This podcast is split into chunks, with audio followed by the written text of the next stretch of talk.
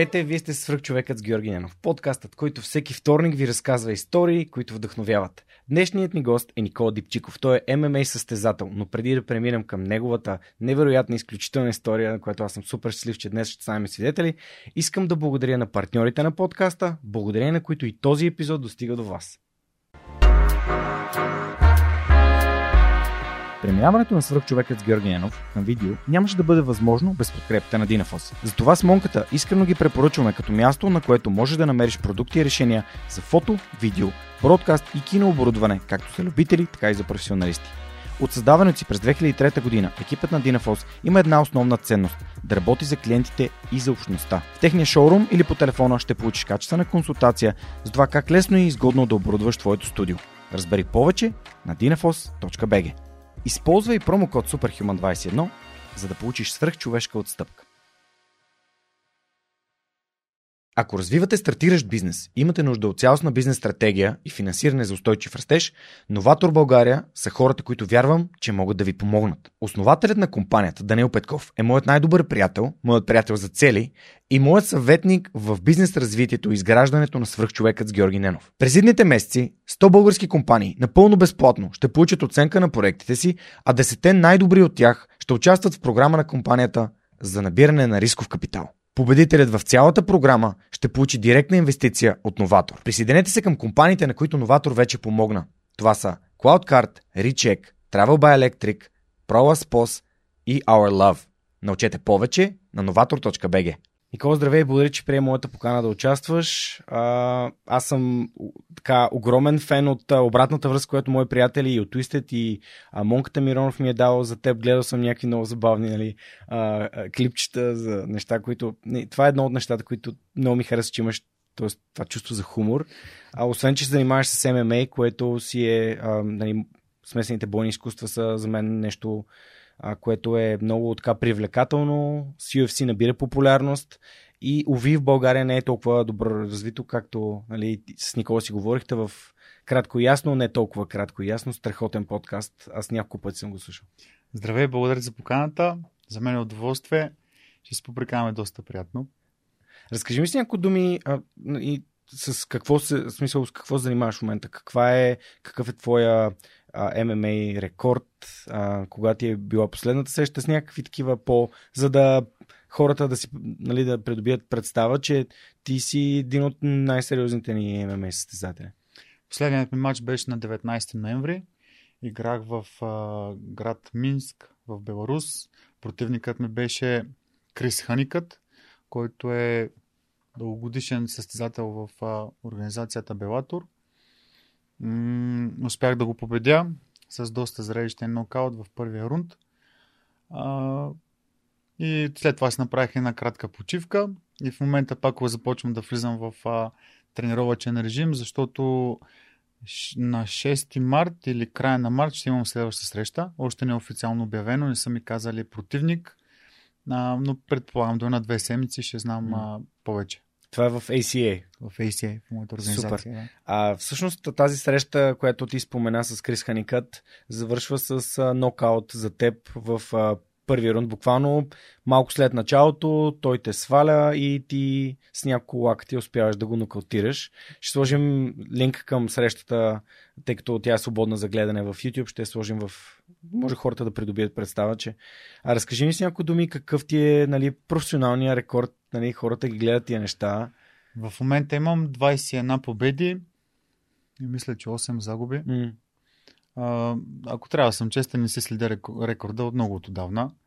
А, просто си мисля, че не е очаква такова значение какъв рекорд имаш. Въпросът е да си печелиш мачовете. А, и като разсъждаваш по този начин, а, малко повече пада напрежението от тебе и много е важно да спечелиш, да гледаш срещите си матч за матч mm. и да не се потискаш и притесняваш, когато имаш загуба, да успяваш да преодоляваш загубата. И това нещо с годините започваш да го, да го прилагаш и да, да, да, да не е само да го казваш, а да успееш да го прилагаш. Аз мисля, че съм достигнал до такова ниво, че а, победите, а, нали, преживявам ги, радвам се много на тях, обаче загубите са нещо, което също става много. Супер. Ами аз сега се сетих, че най-вероятно нашите зрители са забелязали моето посинено око и реших, че е супер тематично в първите си, реално първия състезател по смесени бойни изкуства, който ми гостува в подкаста, да имам посинено око. Ако искаш да направим симетрия с другото. Скажи веднага, може няма, да... няма, няма нужда. Даже си ми на хубава дистанция. Да, да. Мисля, че сме а, по принцип нали, предишната ти категория ти си се така, а, бил си до 93 кг. Аз, съм аз започнах в тежка. Да. Първи, първите ми няколко мача да. бяха на тежка, mm-hmm. след това минах на 9-3 и последните а, okay. от 2015, даже от 2014 насам играя на 84 кг. 84. Те реално сме в една категория. Аз в джуджитото на 85 кг се боря. Така, да, обаче аз съм 96 в момента свалям по много килограми. Ти не вярвам да си. Ти колко си? 89? Аз съм 86 в момента. 6. Да, 86 съм. Но, да. Предсакан си много. Да, ами, а, аз а, а, ще радвам да споделиш някои хитрости за това как свалят категории, да мога и аз да по състезанията, защото за мен състезанието е място, където си проверявам моята техника. Но понеже ти също имаш доста сериозен така, опит с граплинг а, тъй като си се занимавал с джудо и самбо от дете. Нека да се върнем към твоя роден град Севлиево. Разкажи ми за твоето детство и за това какво те, какво те заведе при твоя първи треньор Доси Досев и всъщност в Раковски да тренираш, защо остана, защо реши какво ти даваше това. Просто да създадем контекст на хората как един съвсем нормален човек от Севлиево започва да се занимава, става му интересно и всъщност става последствие състезател по ММА. Истината е, че а, времето, в което аз бях а, а, дете, беше много напълно нормално да спортуваш нещо, за разлика от сега.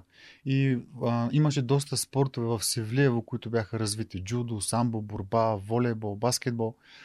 А, и баща ми беше приятел много добър с треньора ми, Досио Досев и един ден ме заведоха в залата бях, мисля, че в... Не си спомням кой клас бях. Може би трети, четвърти.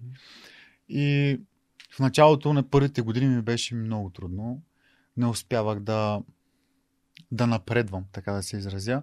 И това са наистина години наред, което действа доста демотивиращо, но идва един момент, в който като не спреш да е практикуваш дадения спорт, това е чудо и сам. И двете. Ами да, те тогава бяха много близки правилата между самбото и джудото. Mm-hmm. В момента е много по-различно. Джудото и самбото нямат нищо общо. Да, точно. Тога, точно така, да. Yeah. Тогава бяха много близки а, и всички, които а, тренираха самбо и джудо, участваха и на двете състезания, по самбо и по джудо, което беше голям плюс, защото имаш а, много поле за изява през годината. Примерно сега, ако имаш само 2-3 състезания през годината по джудо републикански, тогава имаш 2-3 по джудо и 2-3 по самбо. И дава много възможност да се обиграваш, да вървиш напред. И м- това, което казах, че бях много в началото не напредвах добре, не ми се получаваха нещата. Трябваха ми няколко години, за да почна да, да побеждавам в този спорт. Спомням си даже като, като все едно е било вчера първото ми състезание. Плакал съм като не като малко дете, защото тогава съм бил малко дете, но плаках с сълски, крокодилски сълзи съм плакал.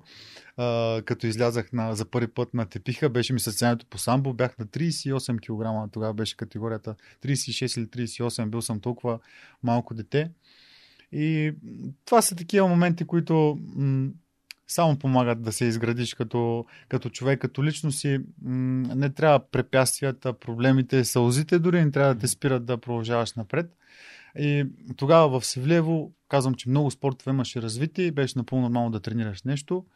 Записах се на самбо джудо и там изкарах около 15 години в, в школата.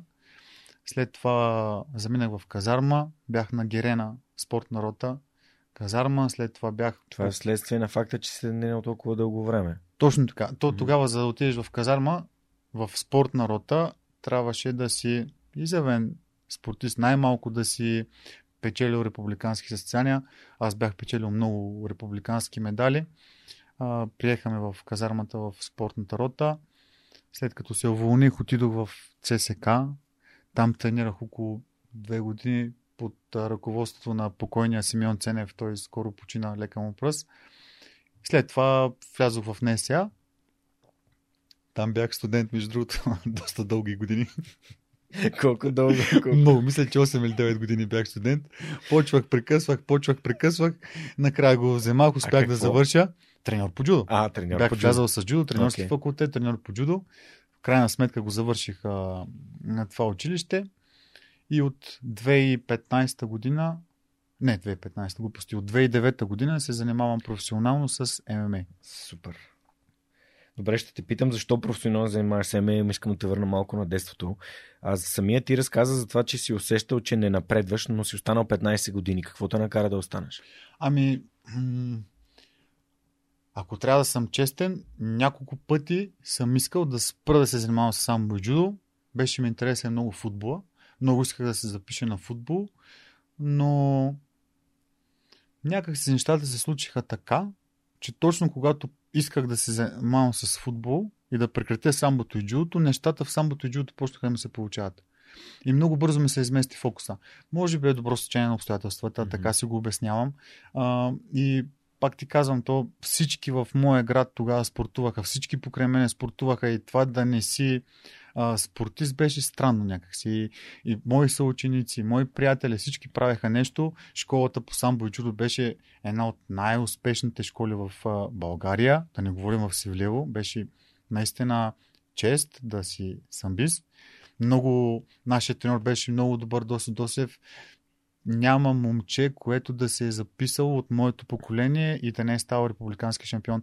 Това беше на толкова, толкова развита школа и когато започнеш да ставаш шампион, да побеждаваш, ти Мотивация. няма как да си изместиш фокуса от това нещо. То, и мотивацията толкова, се връща. Абсолютно. То ти достава удоволствие. Да, това беше, исках да разбера, а, понеже аз самия тренирам за безкрайно, заради безкрайното удоволствие, което бразилското джицу ми дава.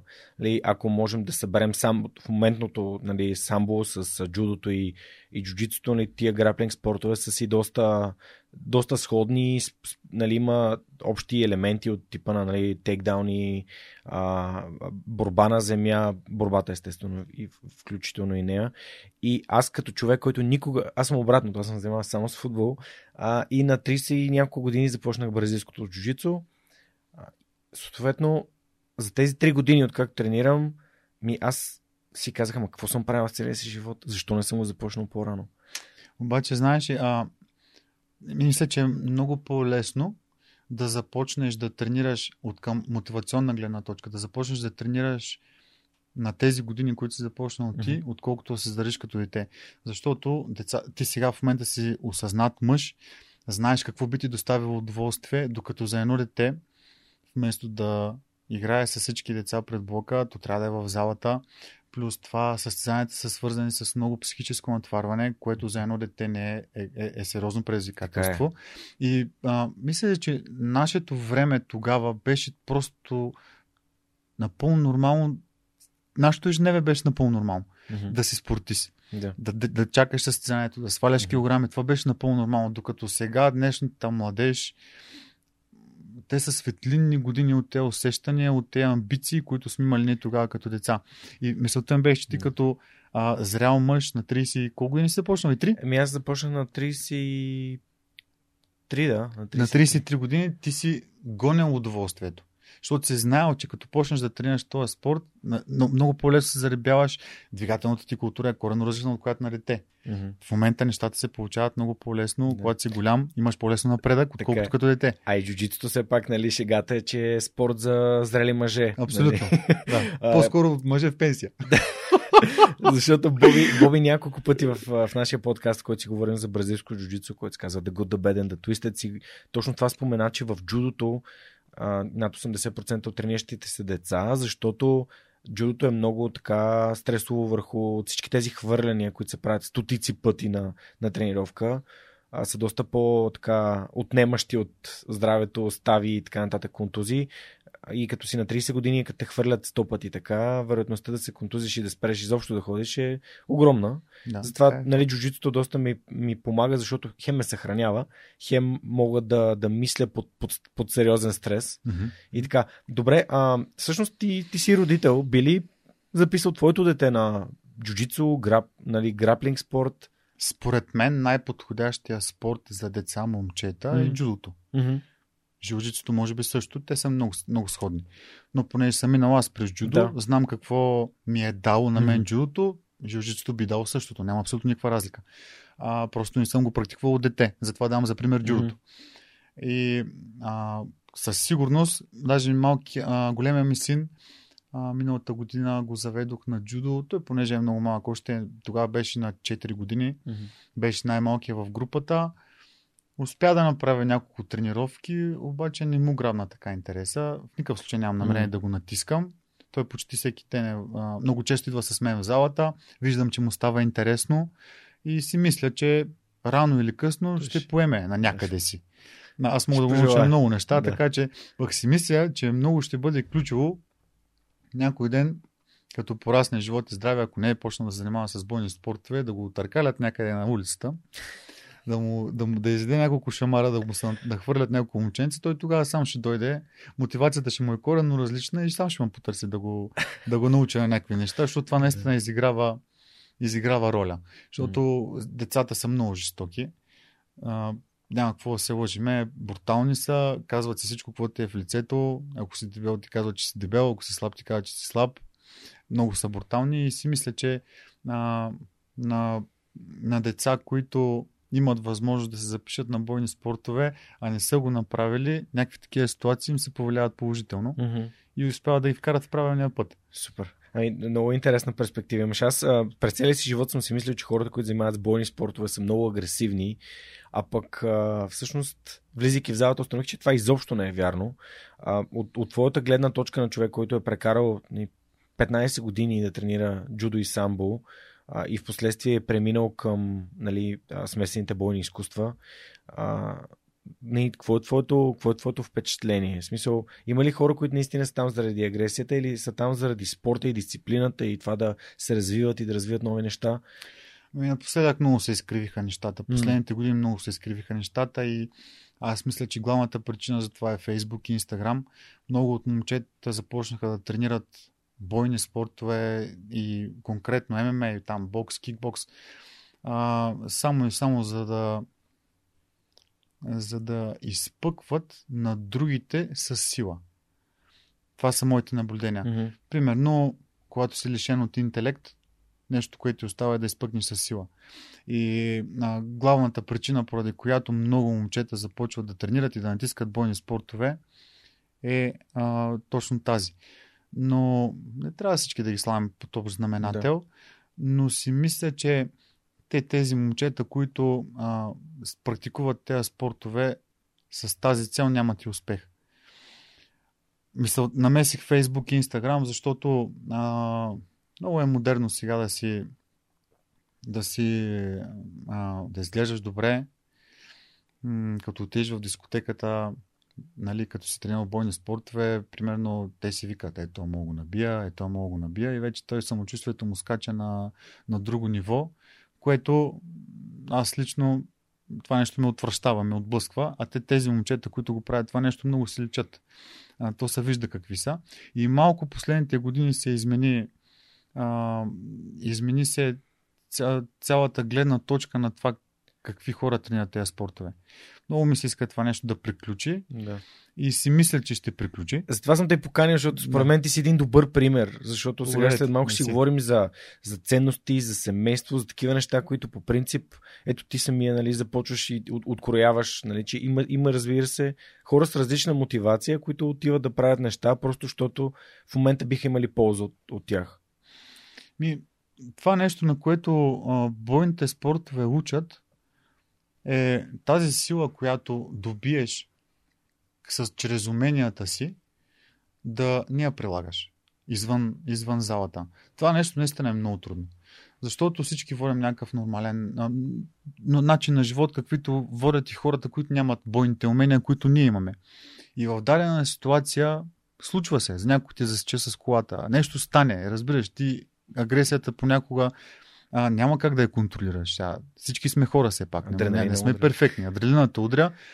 Фатката е да тези умения, които ги имаш, да знаеш кога да не ги прилагаш.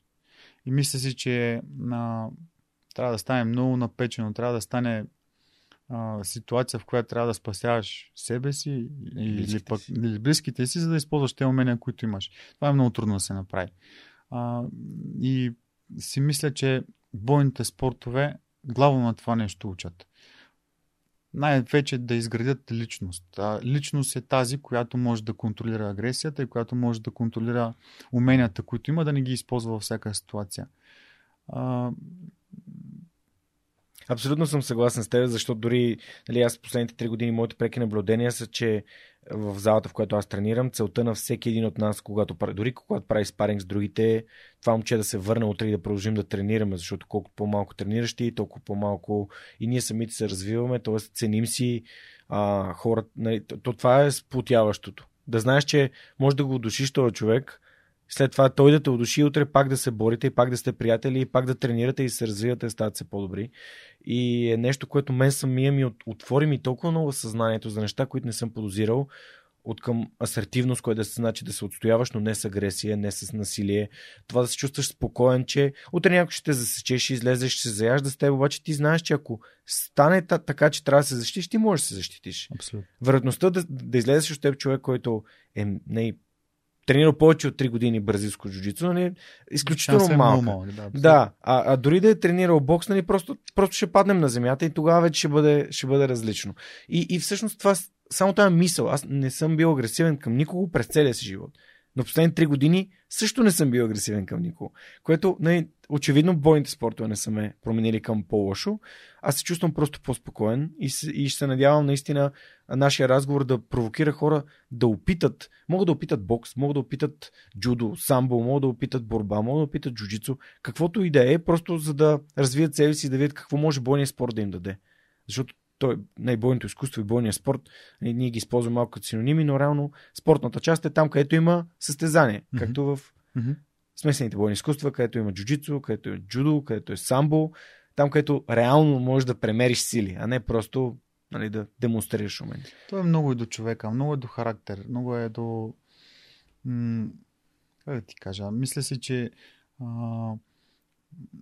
няма гаранция, че някой а, нормален човек би, би започнал да, да тренира боен спорт и той ще влезе в правилния път. Това много рядко се случва. Mm-hmm. Много е до човека, много е до възпитание, много е до комплекси. Страшно много а, момчета, младежи днешно време имат комплекси. Мисля си, че комплексите пак им се набиват много от тези социални мрежи, защото той по цял ден стои цъка в Инстаграм и гледа разни хора как с какви дрехи се обличат, с какви коли карат и той изпитва чувство за малоценност. Това нещо почва той като се прибере в панелката от тях в Люлин и като майка му сложи да яде хляб и домати. И той горкия му се смачкват самочувствието, а това са масата от Масата от българското население е това. Много са малко тези, които водят някакъв висок стандарт на живот, да не говорим пък спортуващи. Да. Много малко са тия хора. И той като влезе в Инстаграм и Фейсбук, като почне да цъка и като ги види той каква клакара, той какви дрехи има, той почва да се потиска. И започва да се търси как да си избие тези комплекси. Отива на бойни спортове, започва да тренира бойни спортове и използва силата си, за да мачка по-слабите от него. Това е много често срещано. И тук мисля, че е ролята точно на треньора. Треньора трябва да... Неговия опит а, в залата, неговия опит като възпитател, би трябвало да му е изградил филтри, които да го карат да вижда кои момчета са тръгнали по този път и кои не. Mm-hmm. Има си методи, естествено, които да вкараш такива момчета в правия път. Много често тези методи са насилствени. Аз, между другото, съм твърдо за да има пердах, да, има, да се използва сила върху деца и младежи, които тръгват в грешната посока и това да бъде напълно заслужено. Примерно да не го биеш с цел да му мачкаш егото и самочувствието, а да го, да го нашамариш с възпитателна цел. Да го смириш. Абсолютно така е. Да, да, да го вкараш в правия път. Да. да види, че има някой над него. Да. Има някой над него. Между другото, нашето време, когато аз съм бил дете, в моята школа в, по самбо и джудо в, в Севлево. Много, а, случвало се е така, че някой от нас да изеде шамари. Случвало се е така. Виждал съм какъв е положителният резултат от това нещо. Mm-hmm. Това е моята аларма. Да. Виждал съм положителния резултат от това нещо и съм, а, и съм много твърдо за да се прилага сила, но трябва да бъде приложена силата от човек, който има изградени филтри, като както е бил моят треньор, изградени, изградена ясна представа кой тръгва в правилната посока и кой тръгва в грешната.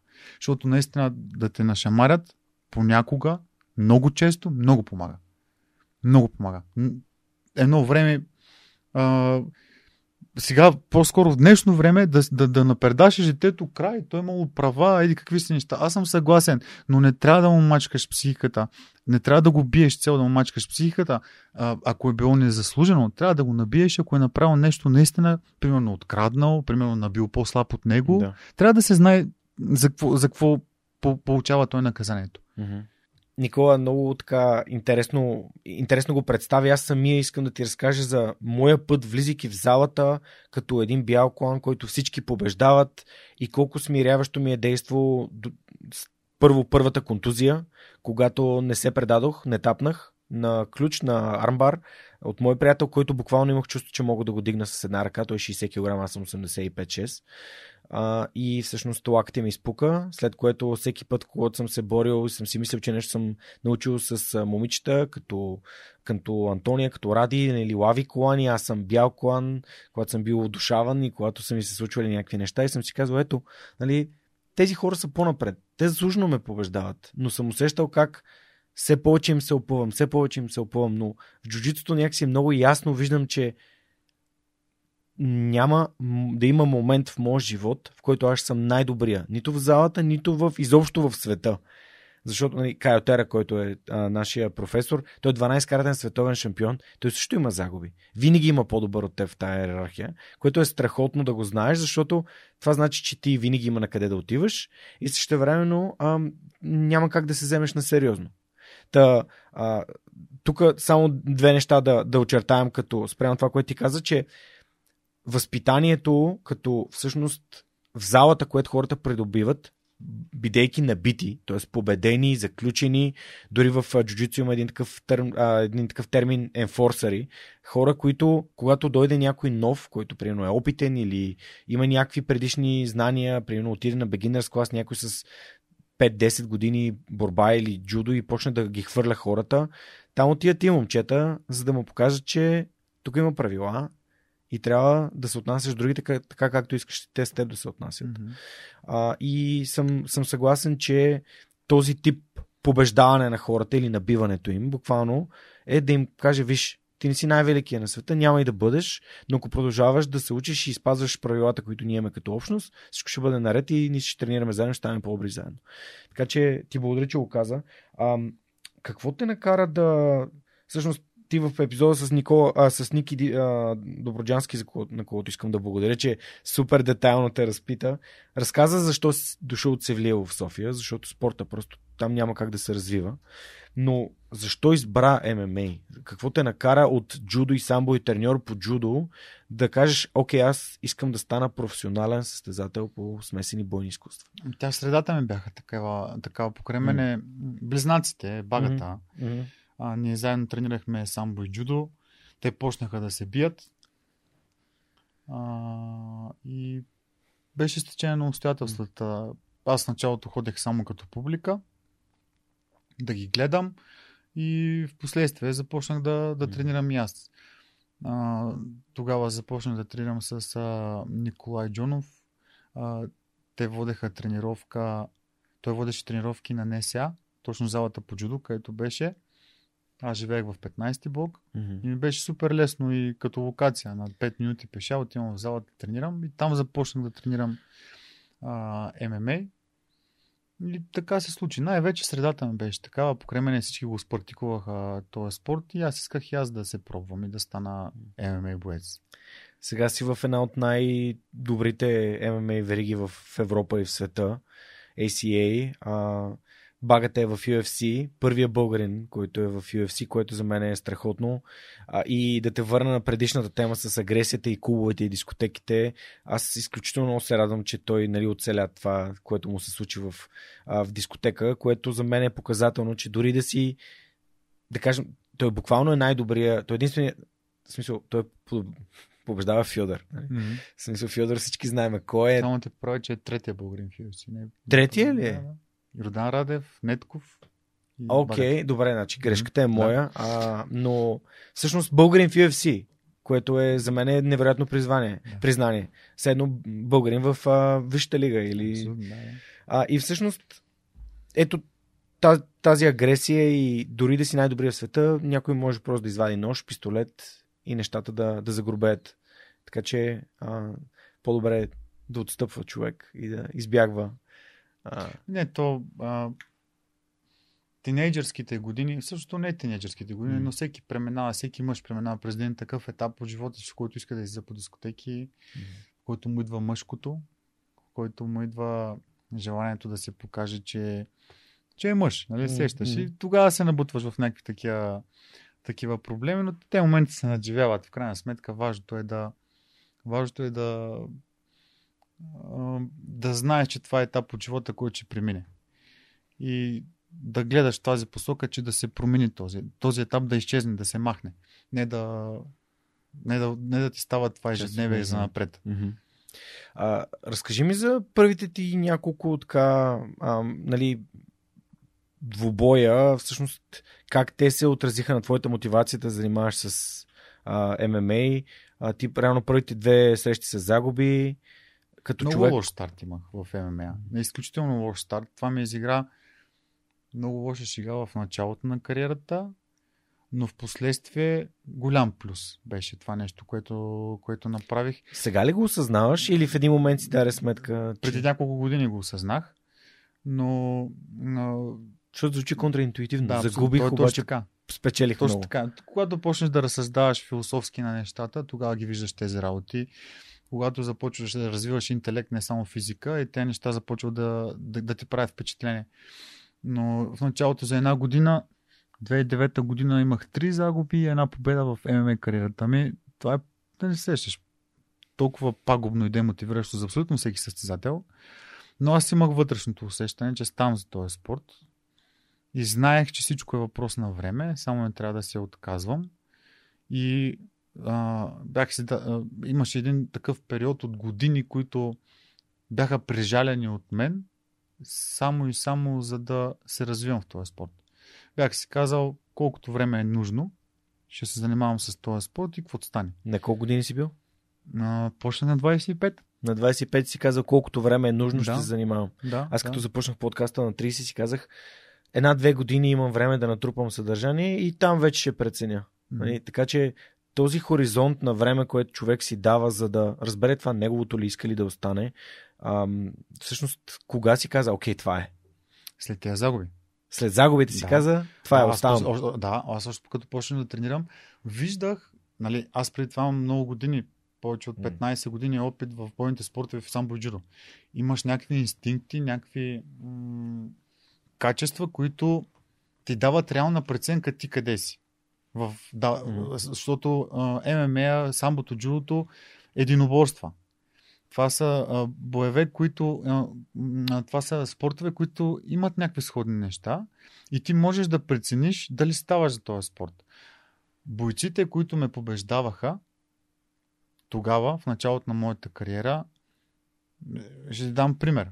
Първият ми матч по ММА беше, беше срещу един, един холандец, в Бразилия се бихме, между другото, на рождения ми ден, 9 май, ми беше дебюта като ММА боец на, в Сао Пауло в Бразилия. Противника ми беше с около 35 кг по-тежък от мене, около 7-8 см по-висок от мене, статистика 11-1 и имаше загуба само от Александър Емилененко братът на Федор. Брата на Федор, да, да. И, и нали сещаш, тогава бяха, Емиленко бяха в силата си. Да, да, да. Макар, и... че Александър винаги е бил този, който изглежда като някакъв неугледен. Да, абсолютно. Олигофрен. Спокойствие повече от необходимото. Той Фьодор изглеждаше така, да. обаче Александър да, с голямата коса и. Да, и той статусите да. беше много, много смешен. Той по-скоро приличаше на наркоман. Да, да. някакъв наркоман, който се е справил там. И като, като имах... А... Това е Джеси Гипс ли? А, кое? Не. Първата среща, не. Първата ми среща е с Джеси Гипс. Да. Джеси, Джеси Гипс, okay. Джеси Гипс, точно така. Да. Той е холандец. А... а ти не си нисък човек. Ти си 1,86. Да, но той беше по-висок. Той беше 1,90 да. Да, да, да. В смисъл такъв Ние бяхме казвам... като баща и син буквално. Един от друг на кантара и той така ме гледаше. Те между другото всички така ме гледаха, защото аз, аз съм с сегашното телосложение, сегашната физика. Аз тогава бях 95 кг. Да. Отивам да играя на тежка. Има 93. Обаче 93 тогава беше взета от Емо Захарев. Mm-hmm. Той играеше на 9-3. И аз, Ганю, Байганю отива да играе на тежка категория. И спомням си как ме гледаха. Те бяха... Ти от ли си? Това е много смешно сега, прикажеш. Той е на 135 кг, аз 95 и застанали да. един срещу друг така. Това е да. точно като фрик шоу. Да. Да види голям. Да.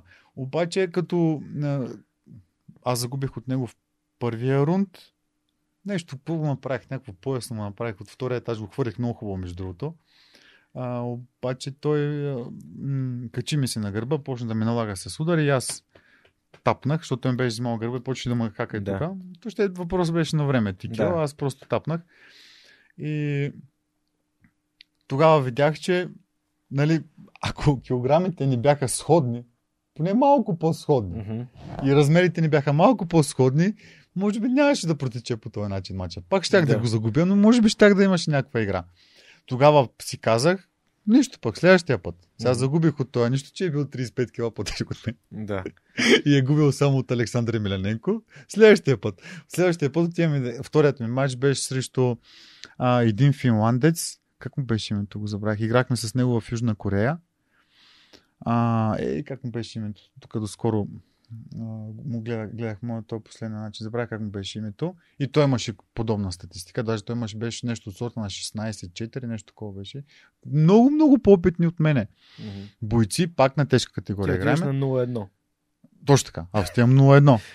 И а, а, тогава, като играхме с него, с гонга, като го рязнах с задната и той дигна двата крака във въздуха. И аз тръгнах да го душа. Направих му нокдаун с, с гонга. Mm-hmm. Той не очакваше, беше зина. Той никой не очаква. Той аз не очаквах. То понякога стават и така нещата. Не нали? сежеш адреналин и, и като тръгнеш напредка и никой не може да, да спре. И тогава стана така, че го оцелих хубаво с, с лявата ръка. Той падна назад, тръгнах да го душа нещо, какво се оплетохме и матча приключи с триъгълно душение за него. С краката ми направи триъгълник, аз докато бях отгоре. Пак в първия рунд свърши матча. Wow. И тогава си казах, той пак беше с 15-20 кг по-тежък от мен, но успях да го рязна. Успях да го оцеля сега. Ако бяхме малко по-близки, Близки, да. не сте, може би щях да имам да, да, да. И мисълта ми беше, че тези загуби да. са ми светкали някаква лампичка, че работа ще стане. Просто трябва да е време. Просто трябва време. И да си, и да си бия на моята категория. Трябва време и да се бия на моята категория. Виж какви гениални изводи. Не да играят две категории нагоре, а да се бия на моята. Да. Хората, които не са занимавали с бойни спортове, не си дават сметка, че всъщност тия категории не са измислени и така. Абсолютно. А когато влезеш в залата, защото аз имам един такъв а, човек в залата, който е 105-106 кг, а, и аз на моите 85, разликата, буквално те в джуджицу има така малко символично се казва, че е 20 кг разлика с един колан разлика.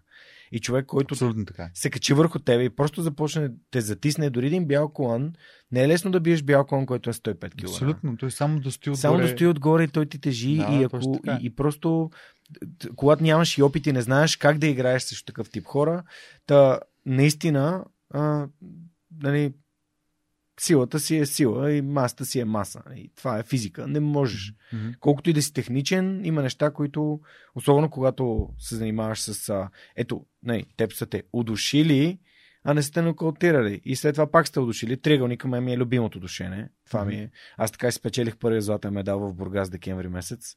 С триъгълно душене, душене от не от а, а, аз играя гард, аз играя mm-hmm. винаги гард. От, mm-hmm. Отворен гард се качих на триъгълник на... С момче, с който тренираме в залата, mm-hmm. но с тях бехме стигнали на финала mm-hmm. и така си го заключих. Ам, за мен това е най- най-готиният начин да душиш някой с крака. Е, това ви е за мен най- най-ново ме бива в него, но това си е моя си така. А, раз, разкажи ми всъщност за а, всъщност как първата ти победа, нали, това ти е реално? Третия, Третия матч, матч беше първата победа. Да. тя не беше...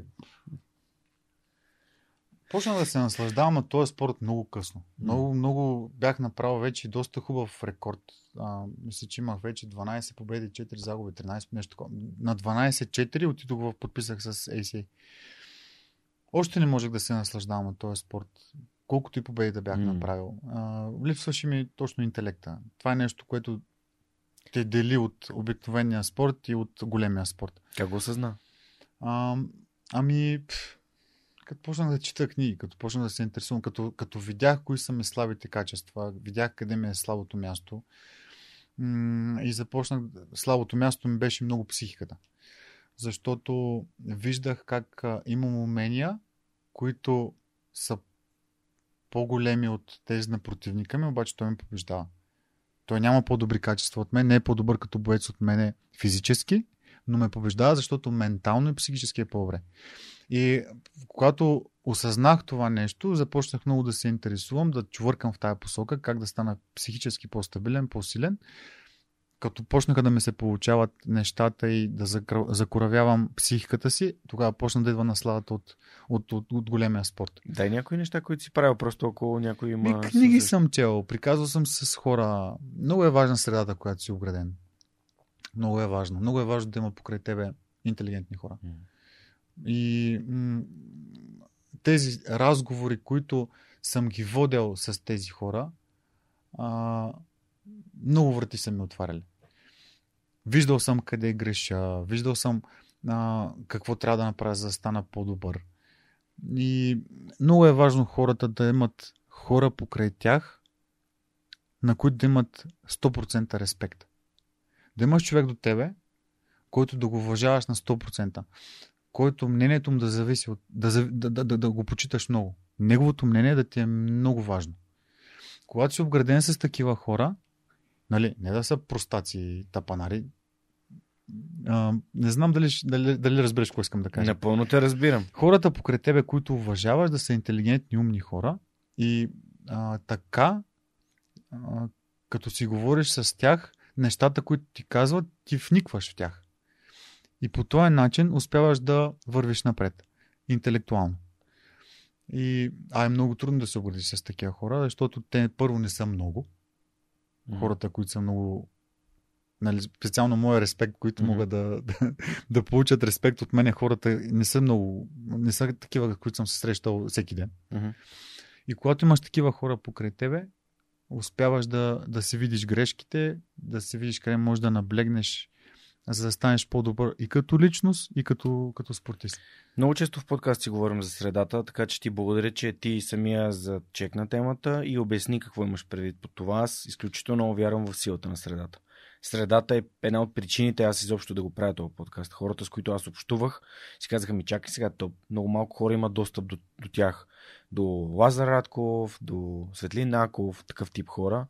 Си казаха ми, чакай, ако аз общувам с тях и мога да си говоря с тях и да го запиша този разговор, много хора биха имали полза от това да чуят какво сме си казали и как един човек, който е успешен и прави неща заради а, ценностите си, а не заради а, паричната mm-hmm. награда, mm-hmm. разсъждава и как действа и всъщност а, как тренира един човек, който нали, мисли, а не просто отива там да се бие за пари. Mm-hmm. А, Между другото, това, което казваш с, с материалното и с финансовата част е много ключово. М- Имам преди да се бие с пари за само, самоцелно за пари. Именно. Да. Това е много ключово. Mm-hmm. Почнеш ли да го правиш за пари, нещата не се получават. Не се получават. Mm-hmm. Трябва на първо място да го правиш, защото това нещо ти доставя удоволствие и защото виждаш позитивните страни, които нямат нищо общо с материята. Mm-hmm. Позитивните страни, то е чувство което няма нищо с материята, усещане. това е чувство усещане. Mm-hmm. Когато почнеш да го усещ, да, да, да, да, да получаваш нужни, нужните положителни емоции от това нещо, парите остават много на заден план. И когато го направиш това нещо, започваш да имаш и успех в този спорт. Аз, може би, а, примерите, които а, са на спортисти, мотивирани от материалното, не са много. Но има. Конор Макгрегор.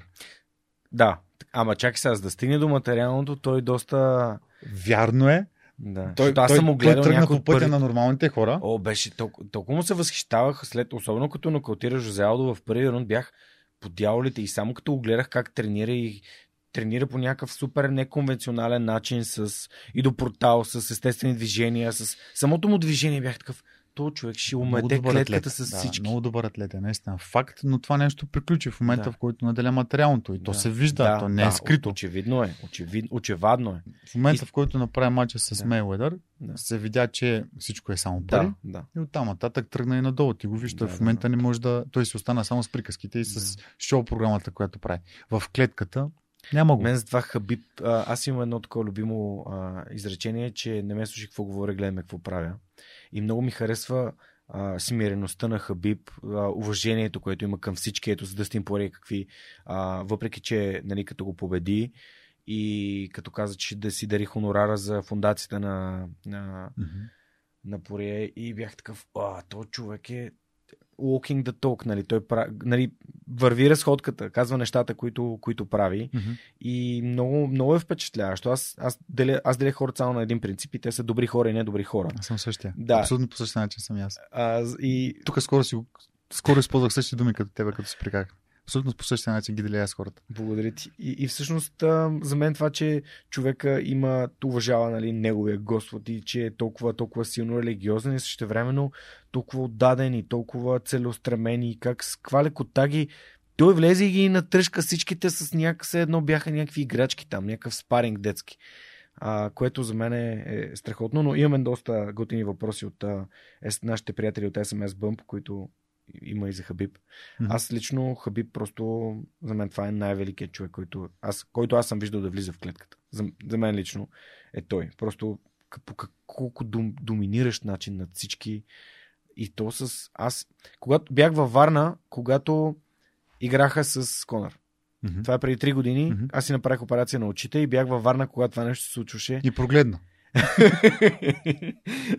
Прогледна по време на мача. прогледнах, прогледнах как Хабиб не само, че го би в, нали, той реално го а, направи му булдог чок а, и го души, ми, той го биеше и на страйкинга. Той, той, той си го биеше и на страйкинга. Аз съм такъв. Добре, и, или трябва нещо съвсем да ти се счуп, защото аз не виждах човек, който съм виждал да се бие с Жозе Алдо, всички тези хора, които той Конър победи преди това.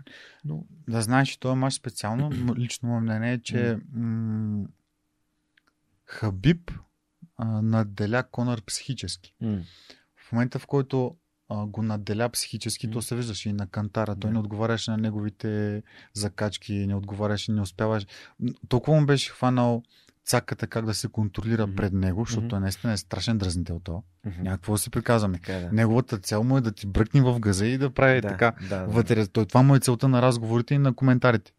Хабиб много владя М, ситуацията и това рефлектира обратно върху Конър. м, Той пък се бъгна. м. И на, работи. на, на, на такова високо ниво, спортисти, каквото са те двамата, там ключово нещо изиграва менталната сила. Изобщо не е до умения. Аз не съм сигурен, че ако играят най-доброто психическо и физическо състояние на Хабиб и най-доброто психическо и физическо състояние на Конър, матч ще свърши по същия начин. Разбираш? Да, разбирам. Но тук Хабиб му правиме ево за това, че психически и ментално Устоя. тотално размаза. Да. Той го размаза, той не му устоя. Да. Той го размаза буквално И, Конър. и му избиха чевиите след като победи. Да, да, точно така. Добре, а, окей. Разкажи ми малко повече за твоето приятелство с а, а, този пол- полски ММА състезател. Аз му забравих името. Кое... Пьотър Штрус. Пьотър Штрус, да. А, та- там историята е много интересна. Това е най-драматичният матч в историята ми. Аз, когато се би в кариерата ми, не в историята ми, в кариерата ми, а, като ММА боец. А, ние играхме 2017 година с него. 2017 ли беше, да? В Виена. М- а, три рундов матч. Първия рунд а, категорично го печеля. Втория рунд категорично го печеля, като му бях направил нокдаун. А, бях тръгнал да го приключвам с гилотина, обаче а, той ми избяга. И аз изпуках много а, патроните, когато го фанах за гилотината. Много го стисках, обаче той е много корало копеле. Аз после а, с годините осъзнах колко много в чужбина се тренират тези ситуации. И а, тогава разбрах защо ми е избягал. Те много са го тренирали това нещо. Аз много хубаво го бях хванал, обаче той много е работил, много е тренирал. И втория рунд а, категорично беше за мене. И третия рунд той излезе и ме събори на земята, стояме целият трети рунд на сайт позиция, лакти в муцуната, лакти, лакти, лакти. Спомням, че тогава 10 секунди чух гонга, че остава 10 секунди и аз бях нали, на прага на силите си. Да. Бях каталясал и си викам, сега тия 10 секунди ще стана, да мога да завърша мача на крака. Да. И той ми взима гърба и му души. Последната 10 сек- секунди? Последна... Не, не, не, за 10 секунди. Аз, той ме хвана за душение, аз тупнах и с тупането беше сигнала. Та, О, боже. това беше страшна драма. Между другото, тогава го, а, беше матч на вечерта. Двамата взимахме бонус за матч на вечерта, защото матч на беше, беше война, оттрепахме се. По-скоро аз първите два рунда го бих много. Той третия рунд Има ли го в YouTube всъщност те ги бяха махнали тези мачове, защото имаха някакви проблеми руснаците Мгм. с YouTube. И паднаха тези мачове, после не знам дали се и качили. Окей, не съм го гледал скоро. Трябва, трябва да го има, да. Може и да го има, не знам, не съм го гледал много, не съм го търсил от много време. И а, Пьотър ме победи. Даже в Шердок така пише. Трети рунд, 4 минути, 59 секунди, Риер Неки Чох. Това ти е четвъртата загуба. Не, не, не. Не, не, това е, А, това е кой четвърти, пети матч в ACA. А, окей, Не, това окей. 2017 Аха, става. Това 2017 става. Ага. Казвам, че това е... Ти Да. питаш за приятелството ми с Да. Аз Да, ти да, да, казвам, че точно това е най-драматичният ми матч. И след като свърши матча, взмахме двамата бонус за матч на вечерта. Той дойде при мене, поръчва бири, черпи там, щастлив, доволен. Аз прибит, унил, бях смазан психически, защото Да. така драматична загуба. С Една секунда. Една секунда. Ако не бях тупнал и ако не бях тръгнал да ставам, Ти дори щях да беше припаднал, пак ще я спечелиш мача. Само да стоя. Само да стоя по гръб, ама аз чувам 10 секунди. Да. И ще стана накрая. Да, и ти се Тръгна да натягаш. се въртя, той ми беше на сайт. Тр... Да. Дадох всичко себе си, избутах го, тръгна да се въртя, той ми се качи на гърба, а те само това правят. После като Да. отидох да тренирам с тях в Полша, те само това правят. Позиции от гръб, позиции от кросификс, позиции от маунт, само това се прави. М. И неговата специалност.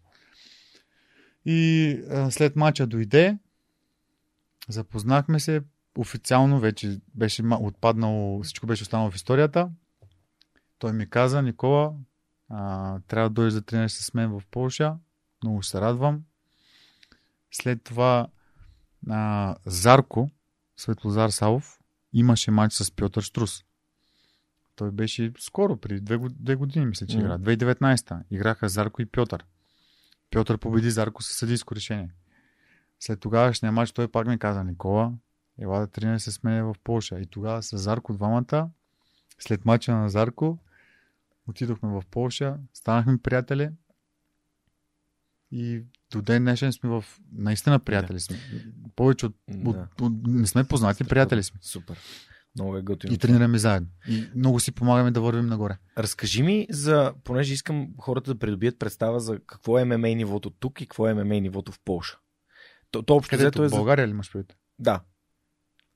Просто, защото нали, в епизода с а, Ники Доброджански много така детайлно го разказваш как всеки си има спонсор, какви големи компании инвестират, как а, всъщност всеки един, който тренира професионално, той буквално има, не мисли за нищо. Отива просто неговата работа да отиде да тренира. И всъщност за храненето, за всичко. А всъщност как ти всеки ден звъниш тренировки, сега къде да отида, какво да тренирам, с кого да тренирам, да си намеря и така нататък. Това наистина с а, а, най-големия плюс на... Вземам за пример Полша, защото там съм ходил вече много пъти и истински шампиони тренират в тази зала, в която съм тренирал аз. А, разликата е, че всеки Божи ден, всеки Божи ден, няма значение пандемия, коледа, 1 януари, 2, ай, на 1 януари може би да почиват, но всеки Божи ден в 11 часа в залата има 50 човека, които са на изключително високо ниво спортисти. Всеки божи ден. Това е нещо, което в България не само, че го няма, ами не виждам как и ще стане близките години. А, това е главната причина те да са толкова добри бойци. Не е защото те са някакви а, По-добри атлети, хора. Да, кой знае хора. какви, или пък имат кой знае какви специалисти. Наистина има специалисти във всяка една сфера на бойните спортове, но ти да имаш, имаш специалисти, защото имаш хора, които го спортуват този Мгм. спорт. Ако нямаш хора, както е в България, няма как да има и специалисти. И м- това е основната разлика между тях и ние тук в България.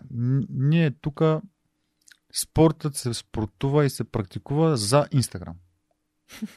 Той не се спортува, за да се изграждаш ти като боец.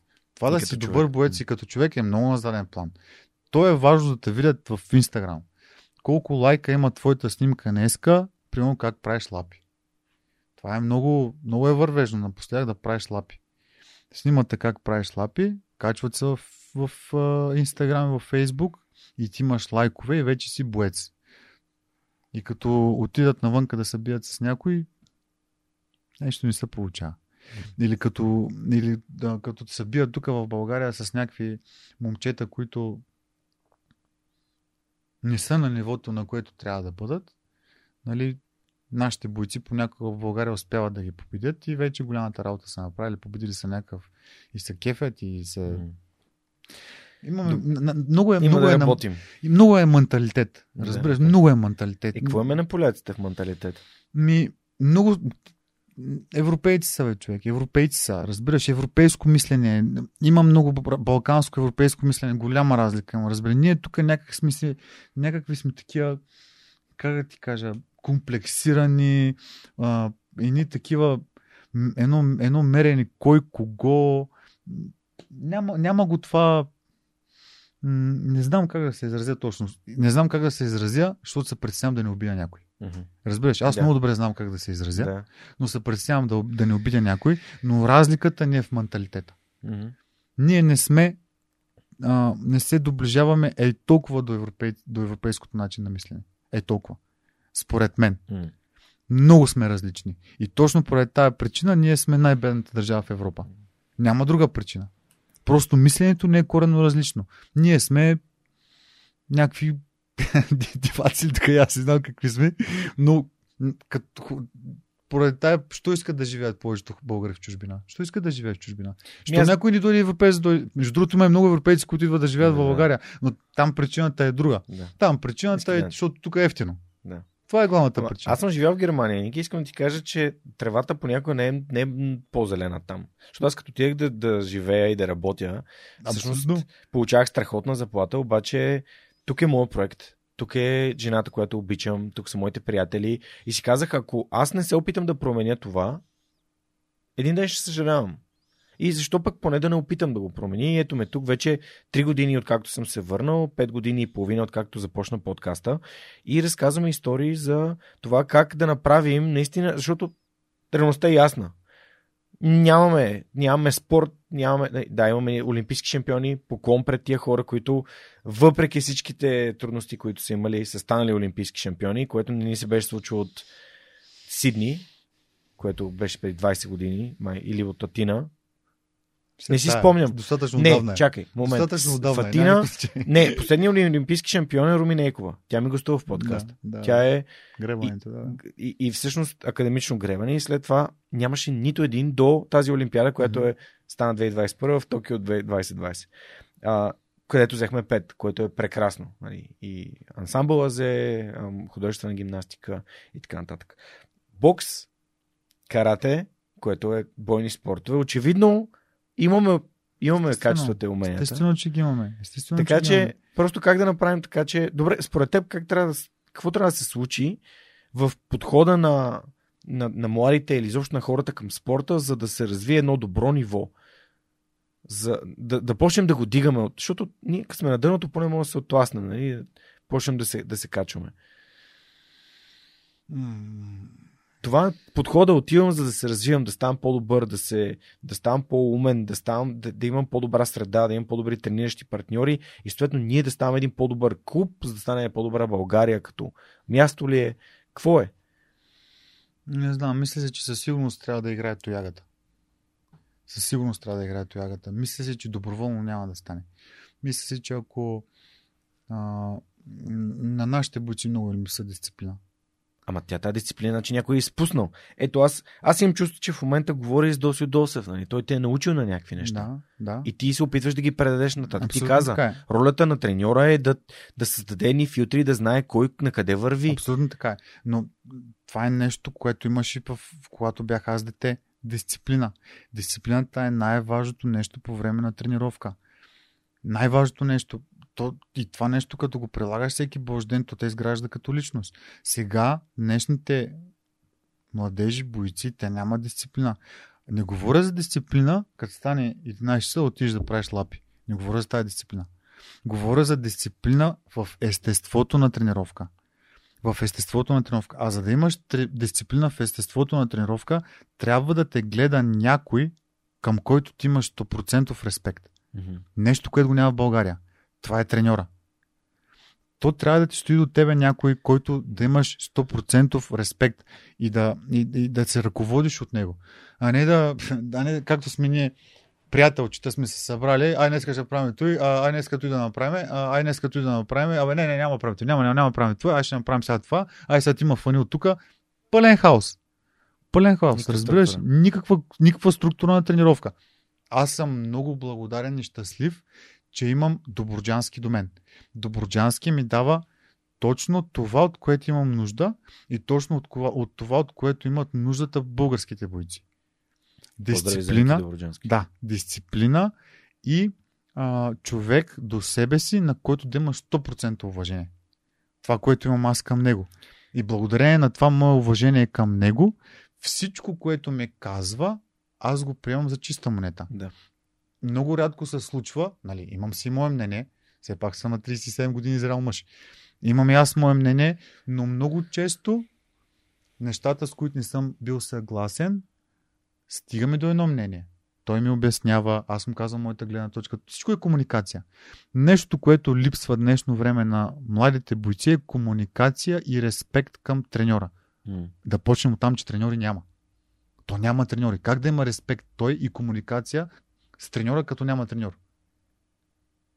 Всички са самосандикални. Само аз, съм, само аз имам треньор. Да. Всъщност има там и други момчета, които имат треньор, обаче какво ти кажа? Много е моят треньор е истински. Моят да. треньор е истински. Моят треньор с това се занимава последните години. Това се е да. отдал живота. Той се постоянно се апгрейдва, постоянно се учи, постоянно... че те толкова много просто е човек, който аз също безкрайно уважавам. Той, Той е всеки изминал ден е по-добър от предния. Бис, а, нали, Валю ми е гостувал, но с Ники не сме имали удоволствие да седнем на едно място, но той, той знае, че е поканен. Сега като излезе епизода с тебе, ще му каже, ето, Ники, ето тук виж един прекрасен разговор с а, твоя дъщ Никола Дипчиков. Ела сега, ела и ти да, да разкажеш твоята гледна точка, като, защото Боен клуб Десант, нали, той си е мястото, където а, джуджицу нали, това са неща, които общо взето тренират заедно, развиват се заедно. Това, това е страхотно и а, съм абсолютно съгласен за треньора. Аз имам, моите треньори в залата са хора, които аз гледам така в устата какво ще кажат кога ще го кажат, какво ще се прави. Няма, ама тренер, аз днеска не искам това, правя това не искам да си правя, аз, си, аз съм си платил, окей, да не, да не си правя това. Влизаш, правиш, закъсняваш, лицеви опори, клекове, това е. И спаринг, аз съм уморен, няма, играеш, колкото спаринга е до гонга, няма. Така че съм съгласен с теб. Добре, а, има една много интересна история, която обещах на Монката да те питам. Ти разказа и при, при Ники в а, кратко и ясно за, за Сатоши Иши. Може да. да разкажеш как се стигна до историята, кой е Сатоши Иши и какво се, какво се случи? Бяхме се прекарали с Доброжата за комични ситуации в моята кариера и това беше наистина комично много. Да разкажа пак цялата история. Това... Еми, моля те, трябва да дадеш контекст. Добре. Да има и в твоето предаване. Да има и тук. Добре, окей. Okay. ходех редовно на лагер при Гегард Мусаси в Амстердам. И там имаше много популярни бойци, които тренираха с него. И се случи така, че лагера, той тогава се готвеше Гегард за матча с Крис, с Крис Лайдман а, и бяха ме извикали да, да му партнирам. И аз бях там а, и беше също Сатоши Иши, олимпийския шампион по джудо, който аз тогава не знаех, че е олимпийски шампион по джудо. А, изгледаше ми просто позната физиономия. Той тогава се биеше в Белатур mm. и трябваше да играе с мисля, че беше с Рампей Джаксън. Трябваше да играе с Рампей Джаксън. И двамата с а, Гегард се готвиха заедно. И а, Сатоши Иши, той играе на 9-3 някъде около 98 кг беше. Аз бях сегашното си телосложение 95 кг. И нали, ние като сме в залата, когато правим спаринги, като свърши рунда и смееш противника.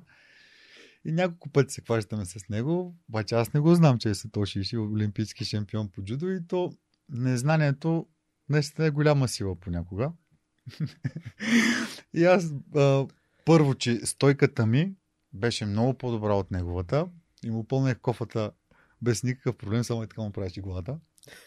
И ми беше много кев да играе с него, защото беше много удобен, разбираш ли? А той горкия много се дразнеше и много се ядосваше. И имаше няколко случаи, в които, нали, оплитаме се и аз успявам да го съборя, Сатоши Иши.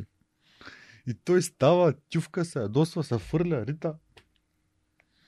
И нали свършваме спаринга и аз му казвам, uh, my friend, към... аз съм като малък тренирал джудо, не се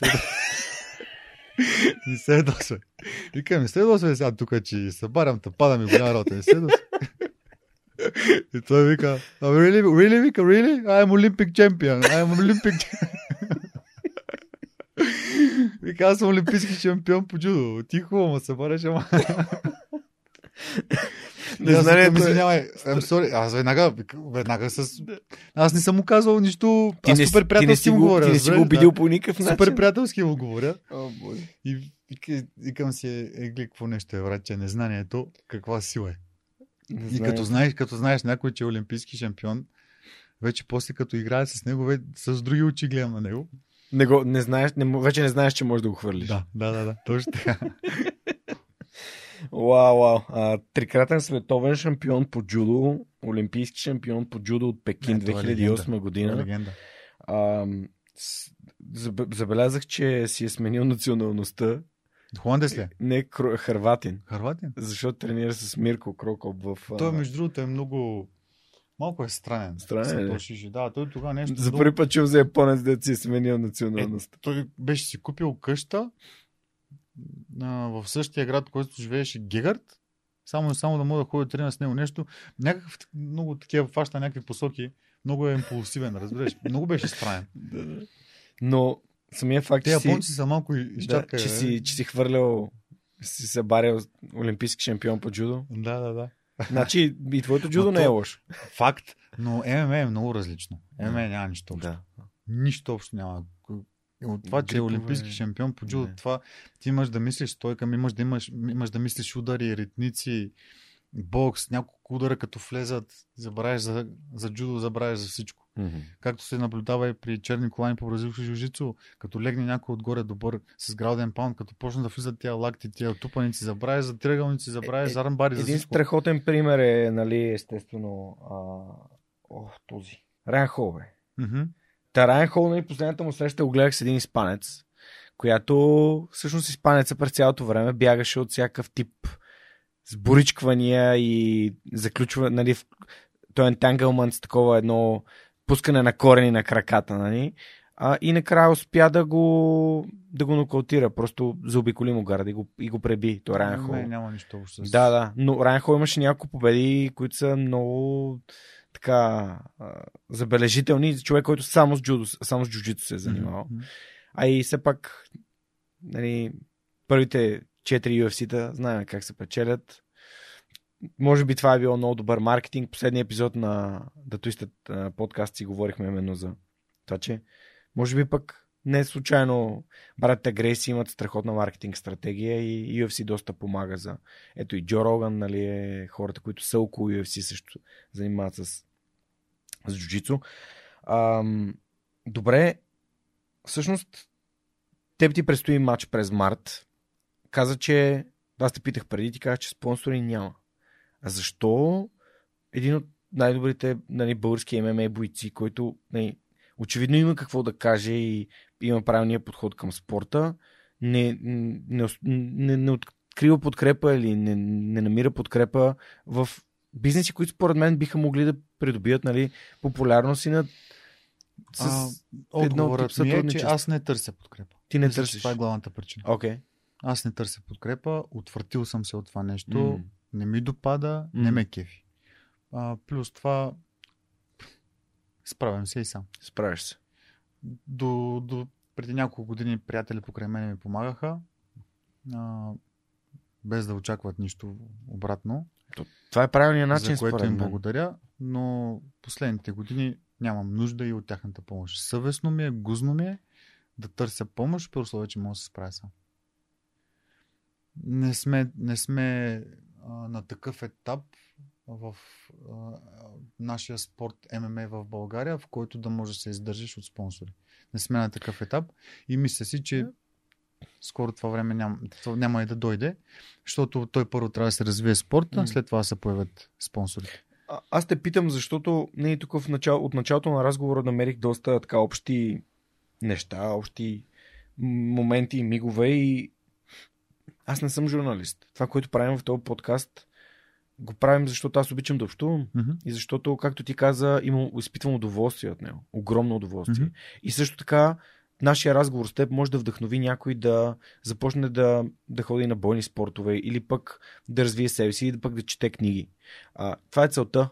И всъщност аз се опитвам да давам колкото мога от, от тази комуникация. А, и когато започвах, те започна като едно хоби. И сега в момента имам подкрепата на хора, които с малки месечни дарения помагат това нещо да се случи. Има компании, които подкрепят това, което правя. Не защото аз ще им дам нещо в замяна, защото наистина вярват това, което правя. Мгм. И всъщност а, някакси в началото хората казаха ми, то в България не може да, ти не можеш да си плащаш. Аз не правя, не правя друго. Да, имам, занимавам се с фитнес, но основното нещо, което правя е това. И това е нещо, което ми плаща сметките. И не съм си мечтал някой ден да бъде така, че буквално ще вляза тук и ще снимам и това ще бъде моят работен ден. В момента сме в моят работен ден. И това е велико. Мгм. И, и, и знам, че когато започвах подкаста, ти не си чул тази история, ама а, има една книга на Стивен Кови, каза Седемте навика на високоефективните хора. И вътре има един навик номер 4, който гласи Винаги ми си печеля, печелиш. И ако всъщност ам, човек се опитва да дава, защото при мен винаги се е случва така, когато съм бил най-зле, когато съм дал неща от себе си. Те са идвали от другаде, но са се връщали при мен и точно това даване, което ти казва без да искаш нищо в замяна, реално ам, за мен провокира това, че Вселената връща обратно а, и помага по всякакъв начин. Така че ако някой реши, че иска по някакъв начин те подкрепи, аз съм подозирам, че Нико, а, Ники Доброджански каза, че нали, ам, той при него се каза. Ако някой иска да се свърже с тебе, винаги в линка ще има, ще има линк към а, твоите контакти, защото според мен има, има много яки български компании, които са на световно ниво и биха, биха, биха искали... Нашия спорт има естество, което трудно би било подкрепено от, М. от а, компании. Разбираш ли? Нашите спортове, специално ме го свърза с много агресия. Плюс това а, българските ММА бойците в България са спрягани с един друг контингент. М. Нали, представителите са... Да. Свързани с мутрите. Така е. И то това е следствие на Аз не съм 90-те. такъв. Да. Аз съм изключение. Мисля си, че това е една от главната причина и да съм успешен. Но една птичка пролет не прави. Те хората са оказвали. Аз, аз съм изключението, което потвърждава правилото, Да. че в България бойните спортове биват свързани с мутренските изпълнения. Ти само може да ги погледнеш как се държат, как какво правят. Не искам да се, да се изказвам Да. дори по тази тема, защото пак ще обида някой. Но факт е, че спонсори няма, главно заради това какво, Това е асоциацията. да, каква, е, как- каква асоциация правят с бойните спортове, все ме бойците. Добре, а, едно от нещата, за които много исках да си, да си поговорим и тук съм си го записал е всъщност ам, свързано с ценностите. Мгм. А, в как... Защото тук нали, ти много ясно начерта нали, границата, че твоите ценности се различават от тези на масово използваните в... А, какви са твоите ценности и кога всъщност разбра, че не би правил, нали, не би искал да бъдеш от другата страна на барикадата, не би искал да бъдеш като, като тези, които нали, или са, охра... и са ММА, защото са охрани на разни хора и така нататък. Първо да ти кажа, аз не мисля, че има много бойци, които са се замислили по темата, какви са техните ценности. Надявам се, надявам се от този разговор да почнат да се замислят. Даже няма лошо да вземат лищи, химикалка. Надявам се могат да пишат и да четат, защото със сигурност а, а, като деца не, а, бойните спортове малко те вкарват в едни други хулигански среди, но поне да, се, да четат и да пишат. Предполагам- е така. Предполагам, че могат да четат и да пишат. Да вземат ли да напишат ценности първа, какво му е най-важно, второ, какво му е най-важно, трето, какво му е най-важно. А, за мен най-важното, имайки предвид този рисков спорт, който тренираме, на първо място е здравето. Твоето здраве. Точно така. И на хората покрай мен, Да, да, сега, да. естествено. Второто много важно нещо е семейството ми. Третото много важно нещо е а, да имам свободно време за себе си. За себе си, за семейството.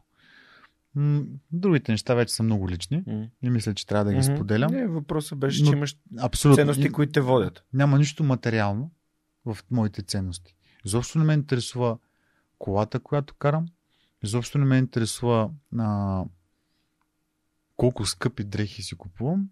И изобщо не ме интересува какво мислят хората в Инстаграм за мен. Тези неща преобладават в ценностната система на голяма част от спорти... бойците, не спортистите, бойците в България. Може да разбереш, като влезеш и видиш Инстаграм. Това е нещо, което различава мен от тях. А, в моите ценности няма нищо материално. Здравето не е материално. Не е материал. Предполагам. Да. То не. Тъй, Да. че в моите ценности няма нищо материално. И разсъждавайки по този начин, а, успявам да се докопам и до баланс, в който, а, който да ме направи щастлив човек. Другия ми въпрос. е, Мислиш, че някой от българските бойци се е замислял за това какво е щастие? Е прочел, се е поинтересувал какво е щастие, какво е личното щастие, какво би те направил щастлив. То между другото ценностите са нещо, което прави щастлив. Те са толкова пряко зависими Ако тези неща. живееш живота си спрямо тях. Ако, ценност, ако голяма процент от енергията ти заминава в това как ще си платиш лизинга на колата, или пък излезли някакви нови дрехи, ти са старите, трябва да си купиш новите, като много голяма част от енергията ти да изкараш пари, да си купиш кола, да си купиш дрехи, как да си щастлив, като голяма част от енергията ти отива в тая посока? Щастието не е материално. Сега, всеки трябва да еде, всеки трябва да се обличе, нали? всеки Да трябва да... топло. Абсолютно, но, но, но а, не означава тук като... Това не е смисъла на живота. това Абсолютно, казваш. абсолютно, Абсолютно абсолютно. те разбрах. Щастието не е пряко свързано с материалното. Да. Е, То е, то е свързано до някаква степен, на която си имаш сигурност, храна, Да, подслон и покрив нататък. главата, да, но то това го има всеки сега. Да, еми в наши дни наистина, наистина е така. Добре, аз а, искам да мина към въпросите на нашите приятели от SMS Bump. Те са компания, която разработва един а, страхотен софтуер за e-commerce, т.е. за е, търговци в а, сферата на електронната търговия и са част от една огромна а, компания с оценка над 1 милиард долара, която се казва Yotpo. И всъщност те всеки път ни изпращат готини въпроси за гостите, като ам, започваме с първия въпрос от а, моя даш Георги. Кои са любимите ти ММА състезатели в момента? Активни? Които са активни или? Да, е активни. Защото в момента... Айде ще почна с легенди. Давай. Андерсън Силва. Андерсън Силва. Както ти ми каза, че се възхищаваш много на Хабиб, аз така съм се възхищавал много на Андерсън Силва. Да спайдър. Да. Хабиб много харесвам. Ще играе ли Хабиб повече според теб? И защо спря точно тогава, когато можеше да не... Ценности. Това са ценности. По това отдалечава големите бойци от, от, а, Няма шоу, значение. шоу, от шоу Броя- програмите. Абсолютно. титли. Ценности. Той си милионер човека. Той не вижда. Той загуби баща си по някакъв много нелеп начин. Мисля, че. COVID. COVID, да, ама въпросът е нелеп начин, защото точно в момента, в който нали, стигна върха и... Е, то това нещо не пита, когато да. дойде, но според мен той а, си остана същия, истински. Мисля си, че и за напред ще остане такъв и не знам дали ще играе повече, но Някой друг? много харесвам а, Ян Блахович. спомена, да. Защото имам и контакт с него, добри отношения. Познавам го като човек, като личност. За мен също, което казахте преди малко много важно е човек да ги деля на двама, два вида добри и лоши хора. Ян Блахович е много добро момче, много добър човек. Затова му се кефя много. Гано също много ми харесва. М. Има и други бойци, но няма смисъл да ги избравям. Мен, между другото, много добро впечатление ми направи Порие с, ам, а, с нещата, които, нали, всъщност неговата фундация. Защото малко хора, нали, се замислят за ето, примерно, Конър с какво мога да го асоциираме? С едно уиски, а пък, нали, този човек има, има фундация, която се грижи за някакви хора в, нали, в неговия роден край, нали. Мгм. Което за мен е... Това е показателно за нещата, които са важни за теб. Което за мен е, е супер. А, супер, благодаря ти. Следващия въпрос е имаш ли матч мечта с някой ММА състезател от миналото или в момента и защо би искал да си справиш срещу него? Не. Митко. Не. Нямаш матч мечта. Не разсъждавам по този начин. Да, окей. Дано да не смисля да сърдя Да. момчето, но Ми, не, моите то- разсъждения вървят на корено различна посока. Изобщо нямам такива... А с кого би, би си, си искал да, да излезеш и да се, да се пробваш в момента? Нямам такъв човек. Нямаш. Не. Той е, как да ти кажа, не, не си хабя енергията да мисля за някакви неща, които не са реални. Окей.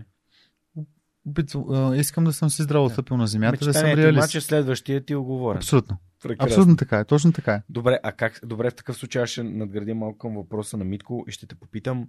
А, сега като знаеш, че през март месец ще имаш матч, в момента как се готвиш? Както съм се готвил последните пъти. В момента поддържам някакво ниво, опитвам, а, нали, кондиционно. Кондиционно ниво поддържам някакво. А, работя върху слабите страни, които виждам аз и моят треньор сме виждали а, и сме обсъдили какво трябва да правя, какво трябва да работя. Това правя. По този начин тренирам. Последните няколко седмици преди мача вдигам оборотите на тренировки, кондиционно да съм добре, натоварванията да се приближат максимално близо до тези, които са по време на матча.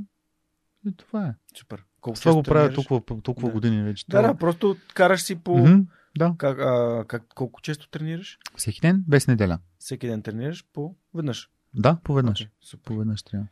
А, има ли бойни спортове, в които българската школа е много добра, а силна е и световно известна, като самото и борбата, Петър? Като самото и борбата, бокса. Бокса ни е много, много на, М. на високо ниво.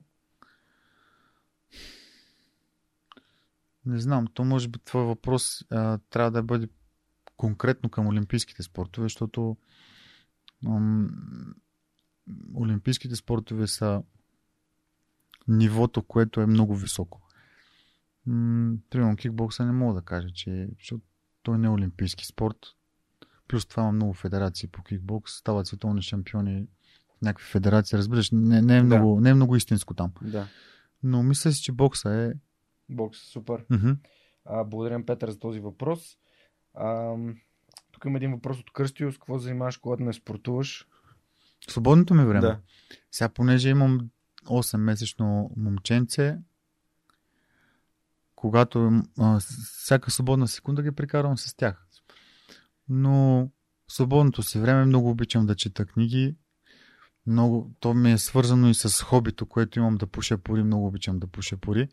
И то е едно като ритуал. Пушиш пора, пиеш уиски и четеш. Е, това нещо ми доставя истинско удоволствие.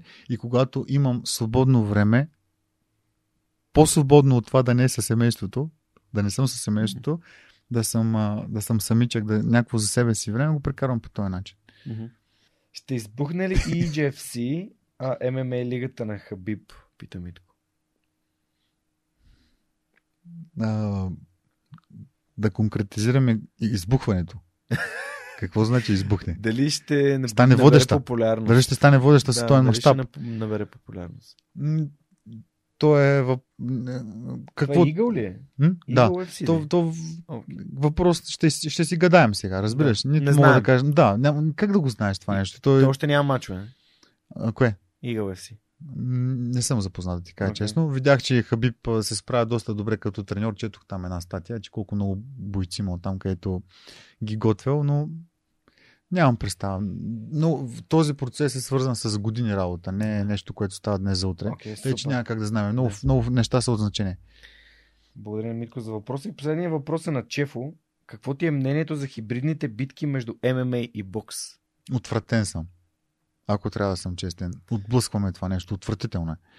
А, Полев цирк. спечели Става последния цирк. път. Моля? Полев спечели последния път. То ме е ясно, но а, няма шанс професионален боксер да се изправи в боксов матч срещу професионален ММА състезател и ММА състезател да спечели. Няма шанс. Както въжи и обратното. Няма професионален ММА боец, който да не може да победи професионален, ММА професионален боксер. Няма в как да стане. правилата на ММА. Правилата на ММА. Те, те неща са толкова ясни за хората, запознати с този спорт. А, просто има публика, хора, които а, а, някак се разчитат на късмета. Е, мой пък да има късмет. Не, няма как да има късмет. Няма кобрата как да загуби от ММА състезател в боксов матч. Няма шанс. Ако ще 10 пъти да играе, 10 пъти ще спечели. Мисля, че много добре тук би паснал онзи момент от втората ти среща, която си загубил, че какъвто и късмет да имаш да намериш някой в брадичката, това е състезател, който един удар в брадичката може да не го преспи по начина. по който- Абсолютно, абсолютно, абсолютно така е. Плюс това правилата, които се изправят, са изцяло а, боксови. М. Това, че с малки ръкавици, абсолютно нищо не означава. Даже, даже ударите стават много по-тежки с малката ръкавица, отколкото с голяма боксовата. Така че изцяло правилата са в полза на боксера. Няма как. Кобърта е много добър боксер, няма какво да си приказваме. Да, да. Претендент за титлата два пъти. Няма как ММА боец да има неговите боксови умения. Няма как да стане тази работа. да. Той това го е правил цял живот. Докато ММА боеца учи земя, учи кикове, учи граплинг, борба. Сваляния, Толкова много. Той няма а, тейкдауни. абсолютно тази енергия, която Кобърта е вложил само в бокса, Да. другия боец е, сложил, е вложил в много други компоненти.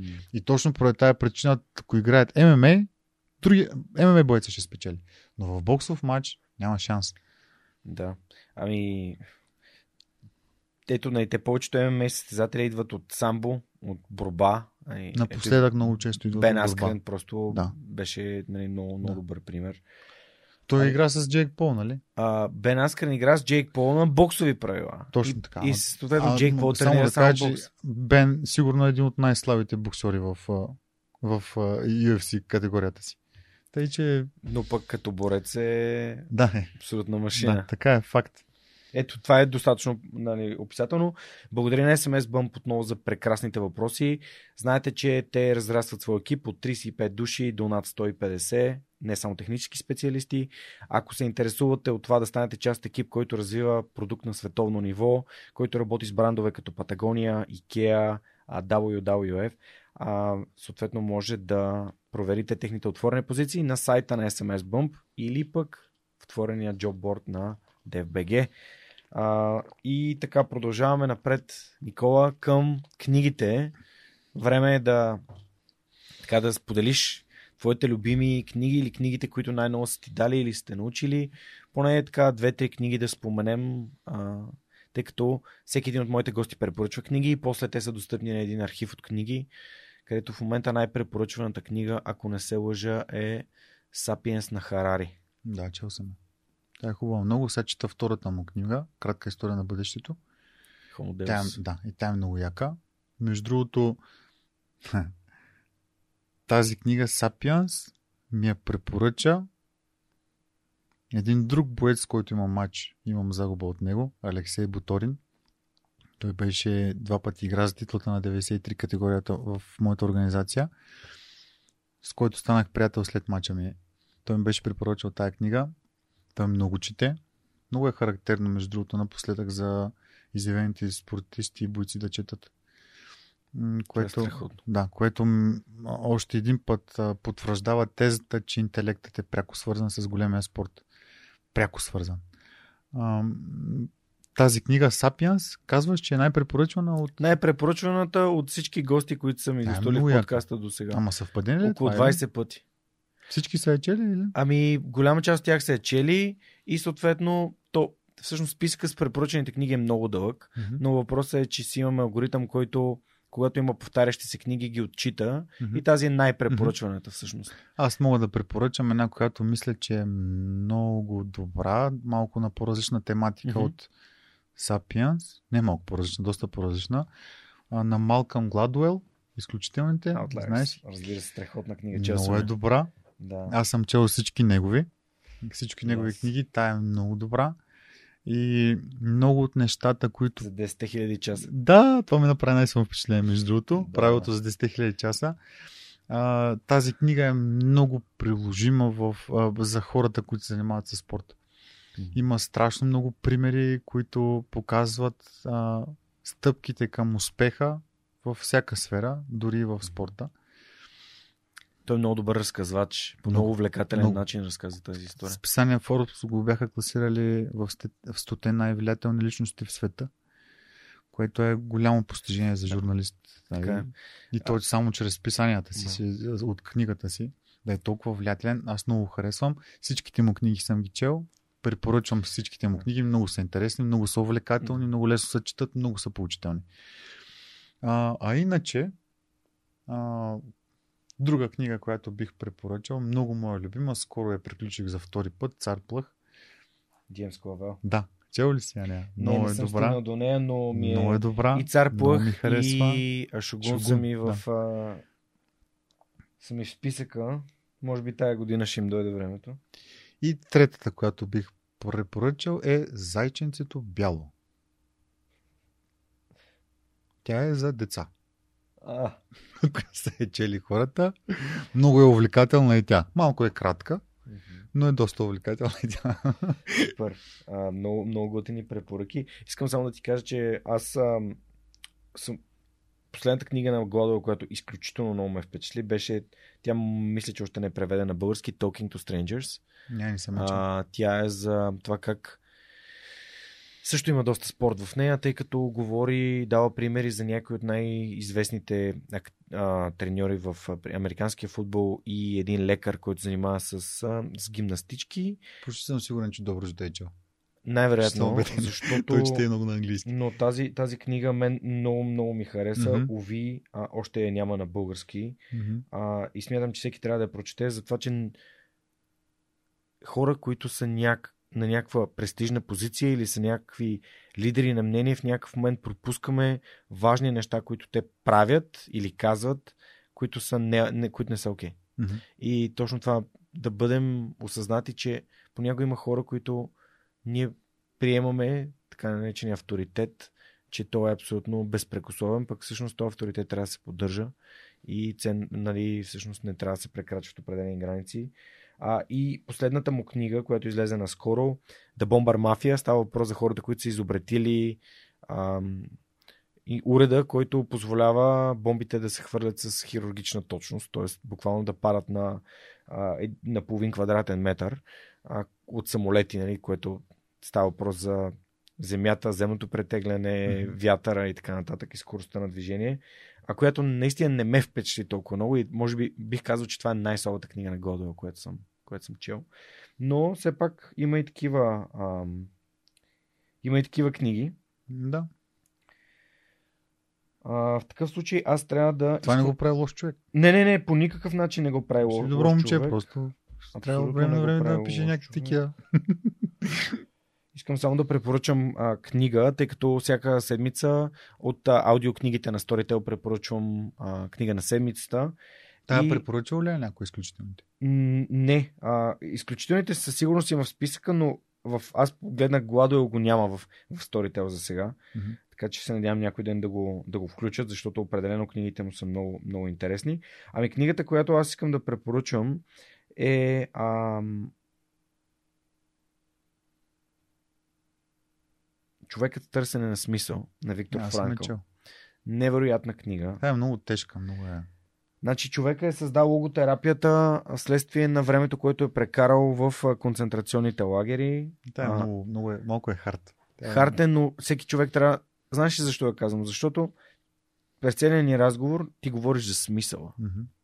И какъв е смисъла да правиш нещо? Мгм. Смисъла е да имаш новите дрехи, коли, а, нали, на нова мацка всяка седмица или смисъл е това да си здрав, да се развиваш, да знаеш неща, да четеш книги, да общуваш с хора, които те обогатяват. Mm-hmm. Не си най-умният човек в стаята, просто защото можеш да сметнеш 2 по 2, а другите могат само 2 плюс 2. А, и така нататък. Според мен е важно а, да непрекъснато търсим развитие и за мен това е една от ценностите ми. Mm-hmm. на първо място е свобода, на второ място е принос, на трето място е развитие. А, и искам съответно да, да, да виждам как ставам. Ам, то има един лав, че а, книгите, които четеш сега, нали, ще ти показват кой си ще бъдеш след 5 години. А, и друг лав на Тодор Колев, който е, че не можеш да обясниш на някого нещо, като виделят няколко вагона книги. Да. Така че книгите са много важни. Аз се надявам, че ако вие имате любима книга в каталога на Storytel, просто може да споделите в Instagram, като тагнете свръхчовека и Storytel. И така може да спечелите един месец безплатен Storytel, за да слушате любимите си книги и други. Здравейте, прекъсваме подкаста за кратко, за да можем аз и Георги Спасов, един от основателите на LimeChain, да разгледаме следващия въпрос, свързан с блокчейн технологията и да му отговорим. Благодаря ви за вниманието. Жорка, здрасти! Имаме пореден така момент, в който разискваме блокчейн и Web 3.0 въпроси и теми. Продължаваме нещата, които ти зачеркна миналия път с метавселените, а именно какво представляват DAO, така наречените Добре. децентрализирани организации. Добре, здрасти, Жорка. А, Децентрализираните организации а, са нещо, което е уникално за блокчейна, уникално за Web3 системата. Всъщност те са една много чиста форма на демокрация, ако трябва това нещо да го, да, да, да, да, да го сложа на масата. Всъщност децентрализираните DAO е, е, е, всъщност означава децентрализирана автономна организация. Децентрализираните автономни организации, целта им е всъщност а, всеки който притежава дадени, а, да кажем, криптовалути от това, от, които са издадени от това DAO, всъщност те могат да ги използват като глас. И всъщност DAO-тата сами по себе си те са нещо като компании а, които компании обаче са директно публично търгувани, директно имат а, различните акционери, които акционери могат да гласуват за решенията, които тези а, децентрализирани организации правят. И това е много, много интересно, защото ако вземем един традиционен начин на работа на една компания, обикновено тя става, започва стартъп, събира някакви пари, а, разработва собствения си продукт, а, става много голяма и успешна и тогава вече минаваме на а, така, минаването на така, първичната, пър, първичното изкупуване от пазара, IPO. И тогава вече чак имаме някаква така организация, която е като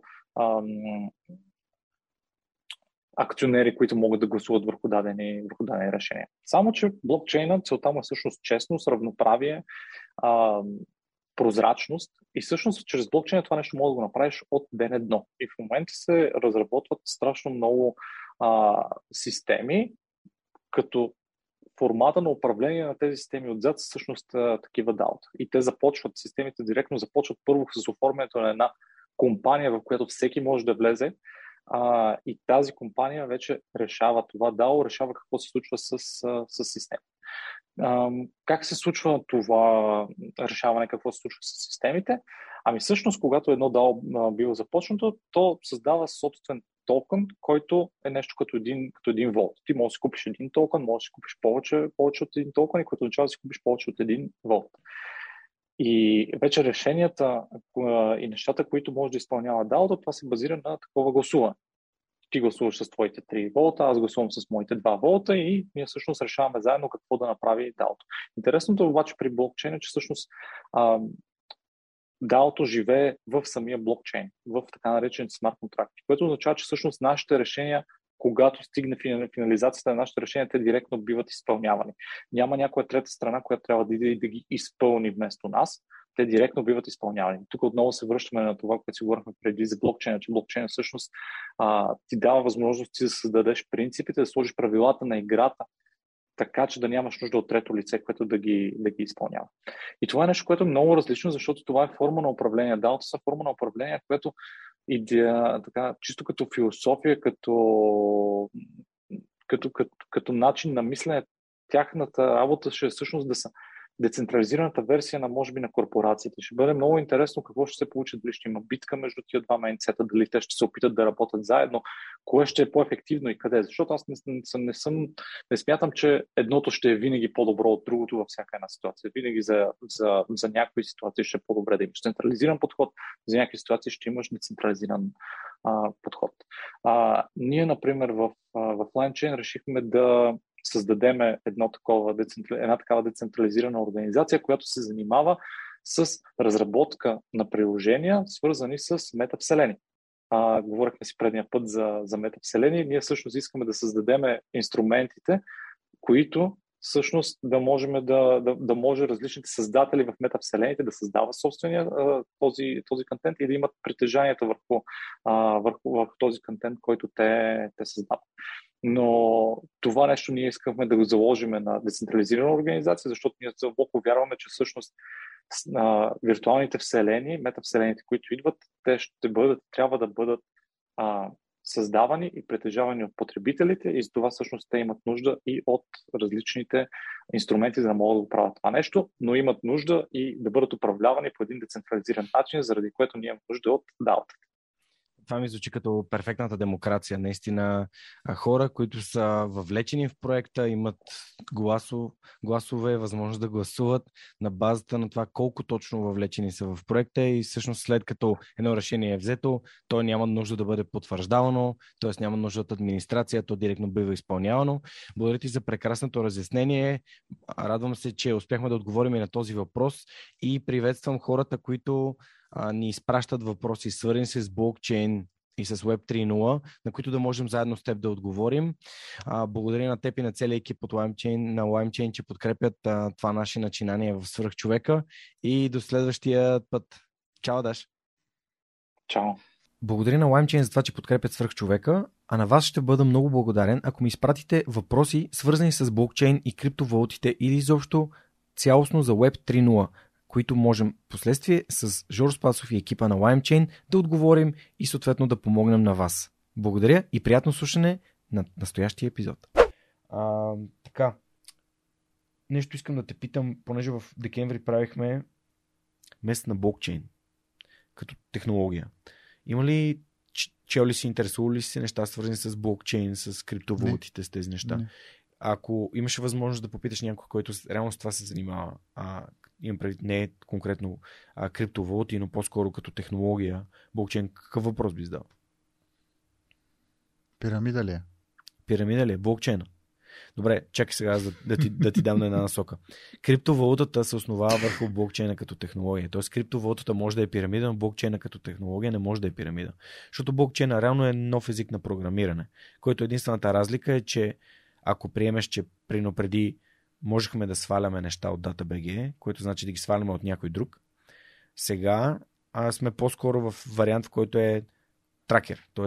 взимат се различни парченца от различни хора. Т.е. Mm-hmm. тези. Целия, цялата информация се съхранява на различни, на различни места, mm-hmm. за да може така хем да се проверява, хем никой да не може да я, да я променя. Mm-hmm. А, и всъщност аз зададах въпроса как се разбира дали една криптовалута е пирамида. Ами, когато и дали един проект за блокчейн проект е пирамида, когато разбереш кои са хората отзад. Т.е. кои са хората, които го създават, като прочетеш това реални хора ли са, като, бокс, като ММА състезателите. Е, вие с Ники си говорихте, че има някакви ММА състезатели, дед ги няма в списъка на ММА състезателите в света. Защото те просто не са. Нали, ти това кажеш, че нивото е толкова ниско, защото се борят, бият се хора с други, които изобщо не са ММА състезатели. Mm-hmm. А, по същия начин ти влизаш и видиш Никола Дипчиков, еди какъв си рекорд, еди кои си хора се е бил. И следно казваш, ха, този човек е легит, не, този истински бих искал да се да премеря си с него. Същото, абсолютно същото правило. Искам да те върна на, на темата за, за загубите, тъй като едно от нещата, които аз казвам на, на хората, които слушат подкаста е, когато имат идея, когато искат да направят нещо, просто да го направят, да го тестват. А, и съответно това, че когато сгрешиш, когато загубиш, това не е крайна точка, ами това е процес. Mm-hmm. Научаваш нещата, ставаш и опитваш отново. А всъщност, м- много е впечатляващо да го чуеш от човек, който буквално не, нали, професионално се занимава с това и си изкарва хляба с тези, тези срещи, с тези победи. и тези загуби. А, какво ти помогна да започнеш да разглеждаш загубите като, като ценни, безценни уроци? Защото не, хората мразят да губят. Това от... никой не обича да губи, но няма как да, да стъпваш само на правилните места. Мгм. Ето ти каза си инвестицията по същия начин. Мгм.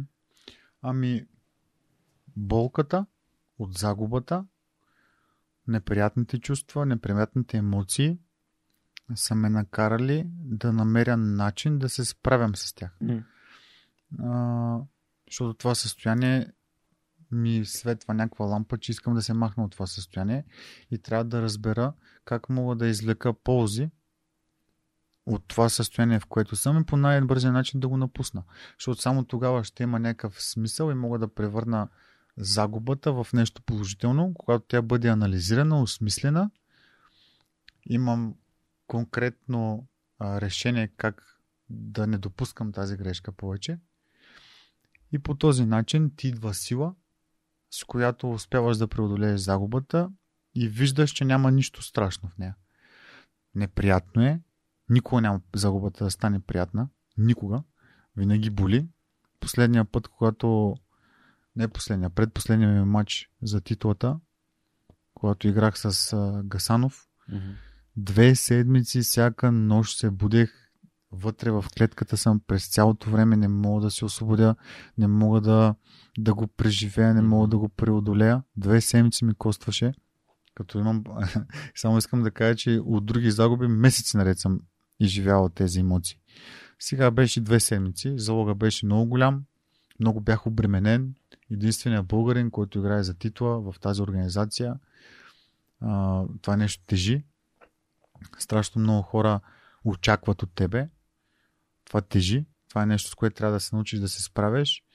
Мен ми изигра лоша шега и много ми беше трудно да преодолея последната загуба, макар че, сравнявайки я с други загуби, две седмици Да. е нищо работа. Аз го гледах този матч а, с Гасанов и ми направи впечатление, че той игра много кабибската. Мгм. И той се опита да те свали, после стояхте на клетката отстрани, Мгм. а след това те събори, после ти си справи. И общо взето беше доста така... Просто виждах тия приеми, които съм ги виждал Хабиб да ги прави. Накрая той, ам, той те маунтна и те... Такива. Да, да. Да. да. техникал нокаут направи. А, май, удуши ли те? Не, не, не, тикио. А, тикила. Съдята спря мача. Ага, окей, окей. Защото, да. Почна да налага с удари, съдята Да. казваше Да, реагира, защитавай се, реагира и ти се завъртя. Да, не си, да. си, Не, аз застанах на една страна. Да. Не, не, да, Да. не имаше душене. да. Съдята прекрати матча. да. Технически нокаут. Реално в другите срещи, които съм, съм гледал на ACA, нали съм те виждал да играеш, но Мгм. той просто някакси все едно не ти даде да играеш. Което Да, беше да, да. а, седно нали, в моята глава е ти се чувстваш, че всъщност ако нали, играхте твоята игра, нали, резултата може би нямаше да е такъв. То, а, ние за да играем моята игра, аз трябва да наложа моята игра. Да. То не е влизаш и Да, да, почваш да. да, играеш моята, Окей. аз той неговата. Той Да. един от двамата трябва да наложи играта Да. си. Е, В случая с Гасанов, аз нямах физическата възможност да наложа моята игра, защото той ме превъзхождаше много силово. Бях много сламнал за този матч, много дълга подготовка направих, защото отмениха матча с две седмици, го преместиха напред. Това ми изигра много лоша шега. Тежките тренировки ми се удължиха с още две седмици Да. и м- тотално загубих формата, в която трябва да съм. Това беше една от главните причини той да наложи с такава лекота неговата игра, а аз да не мога да направя моята. А, но Уроци. Уроци, абсолютно. Направил съм си изводите, анализирал съм матча, знам какво не трябва да правя за напред. Тоест ти евентуално с още няколко победи би могъл пак да се бориш за Да, а сега съм първи под- подгласник в ранглистата. след Гасанов. Гасанов е шампион, аз съм първи подгласник. Втори е Джанаев, а, един руснак, който сега на януари месец края ще играят с Гасанов, Гасанов, за титлата. И в зависимост от това, кой спечели матча, ще има разместване там в топ Мгм. 5 на, на моята организация. Тоест много бързо с, след мача с а, а, Крис Ханикам се успя да се, да се върнеш. Да ли ти така уверено спокойствие, че... Последният ми матч? М. Да, определено. Защото след такава загуба две седмици да не можеш да спиш, след това излизаш и... Да, определено. М- имаше много неща, които работихме с Доброджански М. за мача с Гасанов, но така и не можах да ги приложа. Едно от нещата, които работихме много, беше точно това, което направих с, с Крис Ханикът. И това е голямо удоволствие от добре свършената работа. Неща, които си ги работил страшно много, да излезеш в клетката и да ги И приложиш. Мгм. Това наистина ти дава една увереност, спокойствие, че си в правилната посока, на правилния път. Просто с предния противник не се е получило. Да. Но това не означава, че нещата, които сме работили, си остават във въздуха. Те са напълно Си приложими. умения. Те са напълно приложими, просто трябва да, да хванеш момента. Супер. А, всъщност като нали, родител на, на, на две момчета, а, нали, да ти е жив и здрав и малкия, това е, това е страхотно. За мен лично и децата са една а, нали, радост и бъдеще. Нямам се бъдещи свръхчовеци. А, има ли нещо, което ти помага на теб като състезател от това, че нали, те се интересуват, знаят, нали, големия, че ти занимаваш това, тренираш, подготвяш се. Защото нали, ние нали, големите сме пример, особено нали, бащите са пример за децата си. Ами, Взимаш ли си вдъхновение така от... по друг начин гледам на нещата. А, аз не искам да му дам пример само с спортната ми кариера. А, защото тя е нещо, което в момента, в който спра една година, две след това няма да се помни вече от никого. По-скоро искам да му давам личен пример с а, ежедневието, което имам, хората, с които съм се обградил, начина по който разсъждавам. Това е нещо, което искам да видят те, да вземат под внимание. Не толкова спортната ми кариера. Нали, със сигурност искам много да, да спортуват. Това, това ми е М. приоритет за, за възпитанието на децата ми. Искам и двамата да спортуват. Но м- не бих казал, че ми действат като някакъв огромен мотиватор това да продължавам и да побеждавам напред. Мгм. Най-големият мотив- мотиватор ми е вътре желанието за победа. Това ми е най-големият мотиватор. Личният пример, който давам на децата ми, също. Бих се радвал много нали, някой ден, като порасна, да кажа, знаеш ли тати какъв е бил. Нали. Това е готино много. А, бих се радвал за това, но, но не е ключовото нещо, което ме мотивира за да вървя напред в спорта. Мгм. Ам, има ли някакъв твой си конкретен начин или а, нещо, което те провокира да, нали, да, да търсиш да развиваш средата си? Защото при мен някакси сякаш супер м- рязко, рязко смених средата. Но, много рязко стана, но всъщност резултатите бяха вау нали, в моята глава. А при теб Ам, например, как а, ти започна да работиш с, с Ники Доброджански и как а, нали, започна да, да се обграждаш с а, хора, които читат повече, има какво да научиш от тях. В смисъл, осъзнат процес ли беше или по-скоро съвпад, нали, съвпадение или случайност? Ми, не, не ми се иска да вярвам в случайности. Mm-hmm. По-скоро си мисля, че а, вярвам в квантовата физика и си мисля, че когато мозъкът ти работи на някаква частота, привличаш други хора, които работят на същата частота. Мисля си, че това е главното, главното обяснение. А, мисля си, че всеки излъчва някаква енергия, която успяваш да я споделиш с друг, който излъчва енергия като твоята. И по-скоро го наричам добро стечение на обстоятелствата, отколкото съвпадение. Да, да. А, мозъка ми определено работи в, това, в тая посока да се изграждам, да се обграждам от хора, които има какво да науча от тях и от които, и с които мога да водя истински разговори, смислени. Не кой коя спал, кой каква коя си купил, кой каква кола си купил брат. И тем подобно. Те неща, такива разговори не мога да ги... 30 секунди мога да го слушам и извинявай, ама имам си друга работа търся смисъл в разговора, смисъл в общуването, защото ние сме социални същества. При нас много е важно да умееш да общуваш. Мисля, че съм фанал цаката. Мисля си, че даже бих се определил като приятна компания, но за хората, които работи мозъка им на моята частота.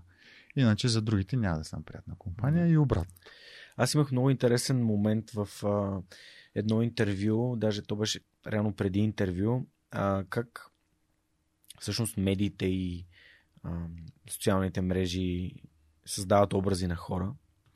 И имах а, така много грешен образ на, на Ники Илиев, режисьора, а, който така доста беше известен от, най-вече от телевизията. И когато отидох на едно негово представяне на една лекция на кошера на Тук-Там, на Тук-Там организация, която помага на българи, които се прибрали и ам, реално помага на, на България от тук или от там. Има хора, които помагат извън България, но са българи така. Помага на деца, които са от тук, искат да отидат да учат магистратура и да се върнат да прилагат знанията си тук. И той водеше лекция, в която говореше за книгите. И като видях в него, той говореше за книги, които аз съм чел и които са брутални. А, майсторството на Робърт Грин, а, на Дел Карнеги, а, как да печелим приятели и да влияем на другите. И така нататък, и така нататък. И, и накрая аз го, така, след неговата лекция успех и му казах, здрасти, Ники, много искам да, нали, да ми гостуваш свърх човека и да, да поговорим за тези книги, защото ако не го чуеш да, го, да говори за тях, няма как да разбереш. Тоест, образа е едно, обаче всъщност човека е друго. Mm-hmm. А, и много се радвам, че ти го казваш, защото за мен също, нали, просто да, да седна да подсъкам на PlayStation и да пия някакви бири, не ми е важно в момента. Важно ми е да общувам с хора, които имат идеи, които имат ценности, които говорят за, за, за здраве, за някакви а, а, подходи към ученето или към тренировките. И, и затова те, те разбирам напълно и смятам, че всеки един човек има нужда от среда, която го кара да се чувства, че се развива и че е на правилното място. Mm-hmm. А, иначе се загробваме се просто, според мен. А... Добре, ако можеше да се върнеш към а, така 16-18 годишния Никола Василиево и да си предадеш един важен съвет, какво би си казал? Нещо, което ти си искаш да знаеш тогава. Хм. Чакай, че сега му метна. Е, по-скоро съм си мислил до, до периода, в който започвам кариерата си като ММА боец. Тогава съм си мислил какво бих си казал, ама толкова назад, да. не знам. Ми, ми реално, то при теб, айде да кажем в казармата, завършваш казарма. Защото нали, твоя път е ам, завършваш си образованието, отиваш в казарма. И след казарма реално решаваш след това отиваш в университета. Но mm-hmm. преди университета, ако можеш да промениш пътеката или пътя. Не, не бих променил нищо. Да. А, а има ли нещо ценно, което бих си казал? Да се науча да се забавлявам, когато правя трудните неща. Да намеря забавление в трудните неща. Това нещо бих се посъветвал. Колкото по-от малък съм започнал това нещо да го, да го осъзнавам, сега си мисля, че тяга съм на друго ниво за което не съжалявам. Мисля, че всяко, време идва с време, всяко нещо идва с времето си, но това бих посъветвал и младите. Естеството на нашия спорт на всяка сфера. Естеството е труден. Нали? Развитието е труден процес. Ако искаш да вървиш нагоре, много трудно може да стане без да се забавляваш. Постоянно да си напрегнат, да постоянно да си, да си сбръчкан, да си притеснен, да има стрес бих си посъветвал това. Освободи се от стреса, научи се как да... Не освободи се, научи се как да се освобождаваш от стреса и се научи да се забавляваш по време на трудностите. В трудните моменти трябва да намираш и, хубаво нещо, трябва да намираш и забавление. Само да блъскаш като вол не е оферта. Това бих си казал. Имаше един момент миналата година, където за малко да спра да тренирам, тъй като ме тапна един бял колан. И аз бях, бях примерно бял колан с 4 страйпа и си спомням... Трябвало да се направиш харакири. Мислих си. Мислих си. Не да се... Да, пребирам си, викам, Може? не, край, спирам, няма да тренирам повече. И си спомням какво стана на сутринта. Събудих се на следващата сутрин, трябваше да отида на тренировка. И си казах, ми, какво толкова? Вземам всяка отида на тренировка и живота продължава. И всъщност това по много, много така силен начин ми изпрати послание, че каквото и да се е случило, твоята работа е да се върнеш и да продължиш. А, много ми харесва това, което каза за забавлението, защото Много е хората не важно го търсят. Много е важно настроението, човек. Това е това толкова време вече се убеждавам в това нещо. Колко е важно настроението, с което излизаш по време на матч, отиваш по време на тренировка, прибираш се вкъщи. Настроението на гласата е много важно. И това е нещо, което а, трябва да се бориш с него и трябва да научиш тялото си да го прави. Ако не ти е дадено отгоре, има хора, аз съм съпознат с момчета, които просто нещата а, им се получават с, а, докато се смеят, но някак си им е дадено, разбираш, и по-не са обременени психически. Това е начин на живот, среда и това се тръгва от малък. Характер също. М. Но когато ти ги нямаш тези качества, когато някакви неща около тебе се случват, а, които те затормозяват, предизвикват лошо настроение, много е важно да научиш тялото си, мозъка си, да му подаваш такива сигнали, че то да, да се справя с а, трудностите с добро настроение. Много е трудно това нещо. Който Трудно е, го да. направи това нещо, Да. това е висша, ма- висша математика. Вече отиваш на друго ниво. Много е трудно, но мисля, че това е ключа към успеха. Да си, да си в добро настроение, да, да приемаш трудностите с добро настроение, да имаш силата, да си, отколкото и да е гадно, колкото и да е трудна ситуацията, да имаш силата да, да, да, да, да, да предизвикаш положителни емоции. М. Аз, понеже много бягам от трудно, бягам от думата трудно, дори гледам да не я използвам. А, и някакси имам една така мантра, че тук всичко се случва тогава, когато му дойде времето, случва се с лекота. И това ми помага да не, да не се обременявам с сега хората, сега тук това трябва да го направя по-добре, още по-добре. Не, всичко с времето си. Всичко става като натрупвам епизоди, срещи, а, записи, научаваме нови неща и така нататък нещата се случват. Така че нали, аз може би съм един, даже на моя, а, на моя психолог му бях казал, че понякога имам чувство, че някакви неща нямат значение за мен. Просто ми е едно такова. нали, То нещо лошо се е случило, но за мен е... Ми то вече се е случило, така че няма никакъв смисъл да съжалявам за него. А, и, и някакси лесно ги приемам нещата. А и а, едно от... е, Имах една случка, която много ми промени живота. А, не, моя втори ми братовчет а, почина от рак. Имах една ситуация в Германия, докато го оперирах, където доктора беше казал, че всичко ще бъде наред, нали, че ще направят операцията, но след като я направиха, дойде и каза ми, моето момче, съжалявам, не, не беше успешна операцията. И аз се върнах и с Лазар си бях говорил и му бях споделил как съм се чувствал супер добре, супер щастлив. След това се случи това с братовчет ми. А, и всъщност това, което доктор е казал, реално ме е накарало да се чувствам, че абе, аз ли нещо не разбрах, аз ли нещо не направих, аз ли нещо не преведох. И той ми каза, Жорка има една така то, то молитва, всъщност а, Serenity Prayer е на английски. А, не, Господи, дай ми смирение да приема нещата, които не мога да променя, с кораж да променя тези, които мога и мъдрост да различавам едно от друго. И всъщност то, Господ е нали, силата, която, Мгм. в която вярваш, защото Мгм. всеки вярва в различни неща. Мгм. А, и за мен лично това беше момент, в който си дадох сметка, че има неща, които не мога да променя.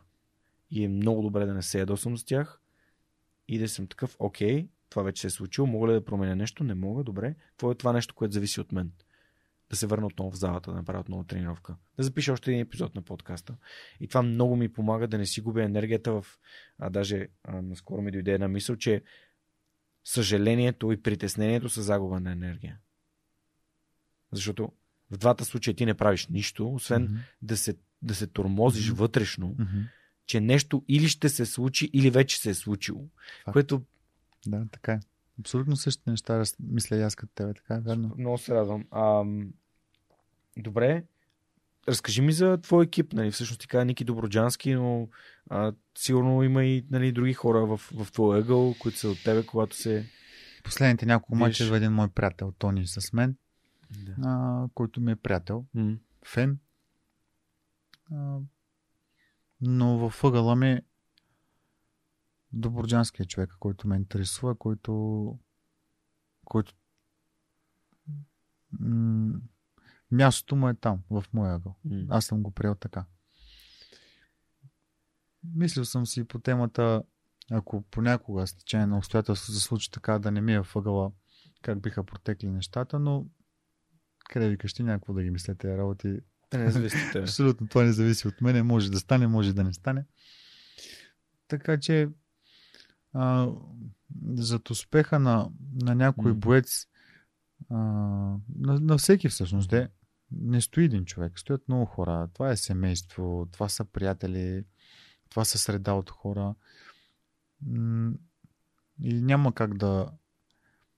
Много е егоистично, много е м- такова надменно да кажеш, че сам си постигнал нещо. Със сигурност не съм. Със сигурност не е само Доброджански допринесъл. Семейството ми, моята половинка, Александрина, а, майка ми, баща ми, приятелите ми, всички имат принос. Предишните ми треньори, всичките имат принос за, за постиженията. И, и, един спортист трябва да е наясно с това нещо. Че не е сам. Не можеш да си приписваш всичко на себе си. Факт е, че като затворят клетката, като влезеш вътре, сте само ти и той. Само ти и противника. Факт е това нещо. Обаче а, заслугите не са само твои. Твоята задача е най-трудната, със сигурност, но заслугите не са само твои. Страшно много неща и фактори и хора са от значение за това да си успешен.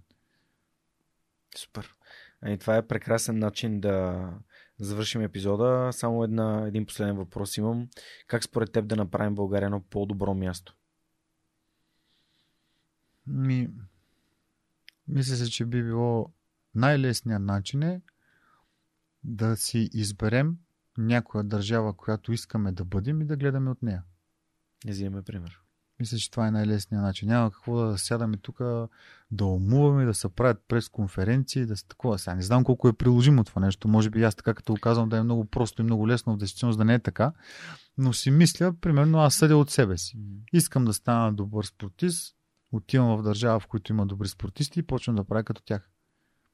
Сега, това е много по-лесно приложимо е моето. Аз съм един човек, Да, така. една персона, един, една личност. Да, принципа е този.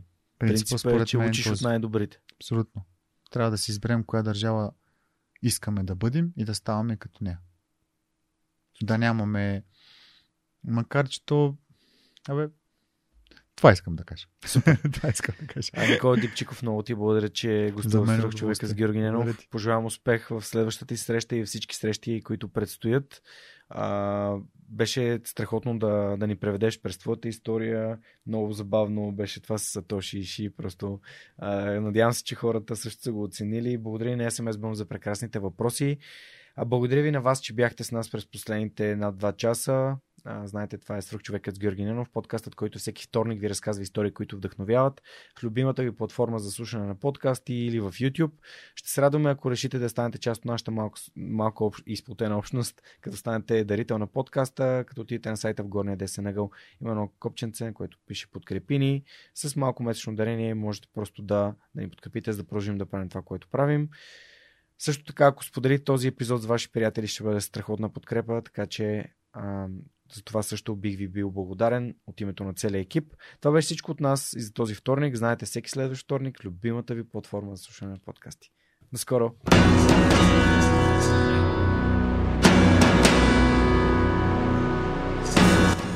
Свръх човека достига до вас благодарение на подкрепата и усилената работа на хората от екипа.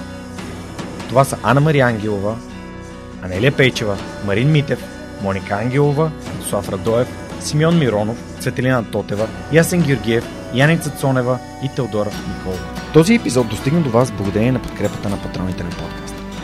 Адриан Голяшки, Александър Александров, Александър Гейне, Александър Гиновски, Александър Киречев, Александър Куман, Александър Силгиджан, Ангел Георгиев, Андрей Грозданов, Анелия Стоянова, Ани Сарамбелиева, Анна Андонова, Анна Радева, Асен Величков, Асен Цветков, Атанас Атанасов, Атанас Деневски, Бисер Вълов, Богдан Дринков, Богомила Трайкова, Борис Тилов, Борислав Борисов, Борислав Дончев, Борислав Сандев, Боряна Георгиева, Валентина Алексиева, Василия Свилев, Вили Енчев, Величка Георгиева, Вентислав Спасов, Весето Купенов, Виктор Калчев, Велизар Ганчев, Галин Стефанов, Георги Генов, Георги Димитров, Георги Орданов, Георги Капазин, Георги Малчев, Георги Москов, Гилджан Джебирова, Даниил Петков, Даниел Гочев, Даниел Гошев,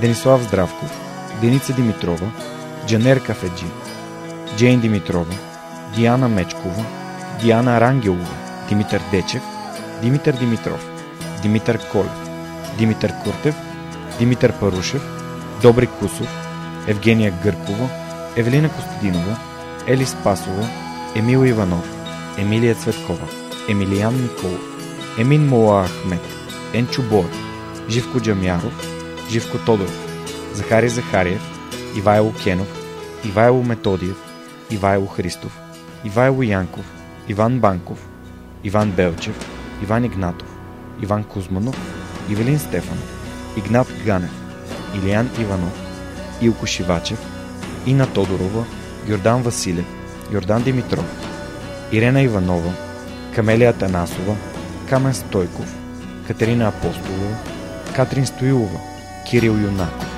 Константин Данков, Константин Пеловски, Константин Спасов, Коста Танасов, Красимира Банкова, Кристиян Вълов, Кристиян Иберик, Кристиян Михайлов, Лиляна Батолова, Лиляна Берон, Лъчезар Димитров, Люба Венкова, Люба Ганчева, Любомир Василев, Любомир Киров, Людмил Караулан, Маргарита Троанска, Марин Митев, Мария Дилова, Мария Митева, Мария Тодорова, Марияна Лозанова, Мартин Ангелов, Мартин Бенков, Мартин Петков, Мартина Георгиева, Майя Йовчева, Милена Младенова, Милин Джалалиев, Мими Ридър, Мирослав Желещев, Мирослав Моравски, Мирослав Филков, Митко Василев, Михаил Касапинов, Моника Ангелова, Надежда Гешева, Надя Шумкова, Невена Пеева, Нетко Христов, Нели Димитрова, Никола Томов, Николай Василев, Николай Георгиев,